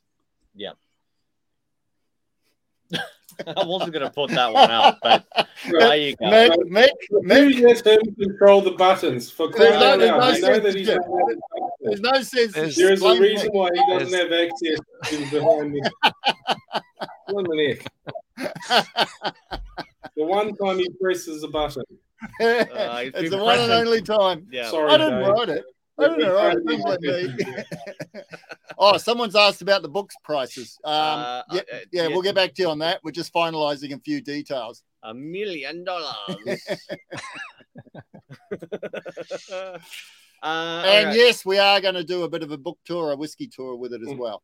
That question wasn't asked, but I thought I'd throw it out there like it was a question. Yep. So, but you will uh, ordering will be done via the shooting shit website. So if you're a Facebook follower, um, it'll follow on Facebook, and we'll put it out on there as soon as it's available to buy. and we'll also have throw Todd under the bus squeeze toys, stress toys. Yep, direct from China. Yep. Shh. Sorry, digress.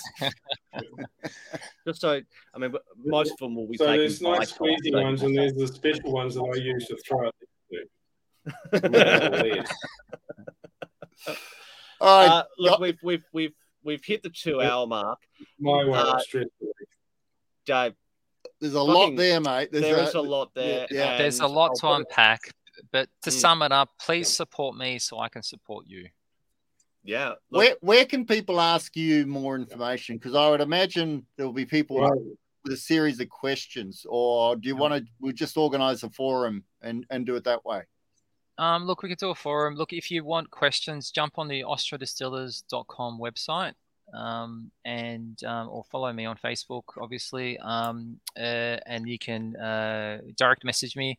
Um, otherwise, yeah, just drop a drop a note on on um, uh, Ostra Distillers, and yeah, we'll we'll email you back. Um, yeah, as soon as we get a chance, and we I can set up a little meeting or or a conversation or whatever it might be. Yeah, no, we're going to Uh, do a forum. Yeah, yeah. Yeah. That's- I reckon that- that'd This awesome. is this is highly innovative. Gen- it's going to smash a lot of glass ceilings. Sorry, Todd. Yeah. So general consensus is that people would be quite interested in a forum. Yeah. So yeah, I think so. It's a as you said, it's that's highly a little bit more nitty gritty. Yeah. Yes. It's it's and this I'm I'm building this for all of us. Yeah. So I mean I built it for myself to help my problem. Mm. Right? Because and because I've got such a big site, how do you fund 400 casks a day? It's it's Yeah. it, it's so much money, right? It's just it's nigh impossible. Um, and um, without giving away, the, you know, the distillery to investors or whatever it might be. Um, and so Mm. this gives us the opportunity to grow our businesses for everyone, you know, for the Mm. whole industry, and it just it will make us stronger, right? Um, eventually, it will be open up to um, all distillers around the world. Um, so you know, because it is a free market, so we want to make sure that you know it, it, our friends in Ireland have the opportunity to grow their businesses as well. And I think as a whiskey industry, um, this will be a real um, support base for for everyone. Um, Mm. You know, because we all have the same issue, we all have the same problem, whether you know it or not. Is how do you fund future growth in your business? You know, Yeah. Because we've if you're if you're if you win gold whiskey award or whatever it might be, right? All of a sudden, everyone wants your whiskey. And then you'll be going, dang, I wish I put down more whiskey, right? That's the first thing you'll say. And then you go, dang, I wish I had more money to fund the future whiskey because everyone wants it, right? And then you're going, how do I do this, right? This gives us the opportunity to actually produce the whiskey that we need, but also produce it for the future demand that we forecast within our own businesses. Mm. You know, it'll Very- empower every distiller, exciting. basically. Yeah. Very exciting. I agree. I think Yeah, on so- that note, so I, On that I note, hope I blew off some socks off, you know. Yeah, mate. for an for an introvert, you did well. Yeah. now, yeah, you did uh, very well. oh, absolutely. Now, I do need to bring up. Uh, hold on. Where is it? Where is it? Are sponsors. Yes. We, we've our our sponsors for 2023, even though we're we're, we're we've got a couple more to Yeah. finalize, but right now, these are our sponsors for 2023 2024. so we're really pleased to have uh, Voyager Craft Malt. Yes, Uh, I mean, what more do you need to say? Voyager Craft Malt. Stu and Brad, legends. Yeah. Um, there wouldn't be a Craftworks without a Voyager Craft malt. That's that's the best way for me to sum it up. Yeah. Nice. Yep. Absolutely. Uh, Youngie, who was, uh, I know he was on before. He's probably gone to bed by now, though, the old fella. Um, So, Don't say that. He'll cut me. He'll, he'll cut me off my cast. And again, if there was no Youngie, there wouldn't be a No. there wouldn't be a Craftworks distillery. and many others, I'm, I'm sure. Uh, Mogwai Labs. Mogwai is very exciting, people. Mogwai is uh, Josh, who is into yeast cultures, um, supplies into the brewing industry and toe in the water in the distilling industry. And I convinced Josh to come on board. Um, it's an exciting brand. It's uh, innovative what he's doing. Uh, he'll he'll do um, he'll come out to your shed uh, he'll he'll harvest and um, you can culture your own yeast specifically for your environment. So you want terroir, people. Terroir. We're talking oh, terroir. there, there'll be some very special yeast in our shed. Oh yeah.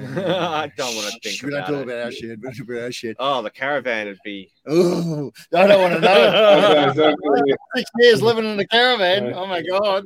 that's that's the fun gene that one. Oh, God. Talk about sour. Anyway, we, Here we go. Um, Who Our who's the lady with the barrel on the left in red? barrel. No, that's Oh, not. that, that's Youngie. He doesn't wear a skirt. It's an apron. YN Oak Cooperage. Why in YN Oak Oak Cooperage? Yeah. Yep.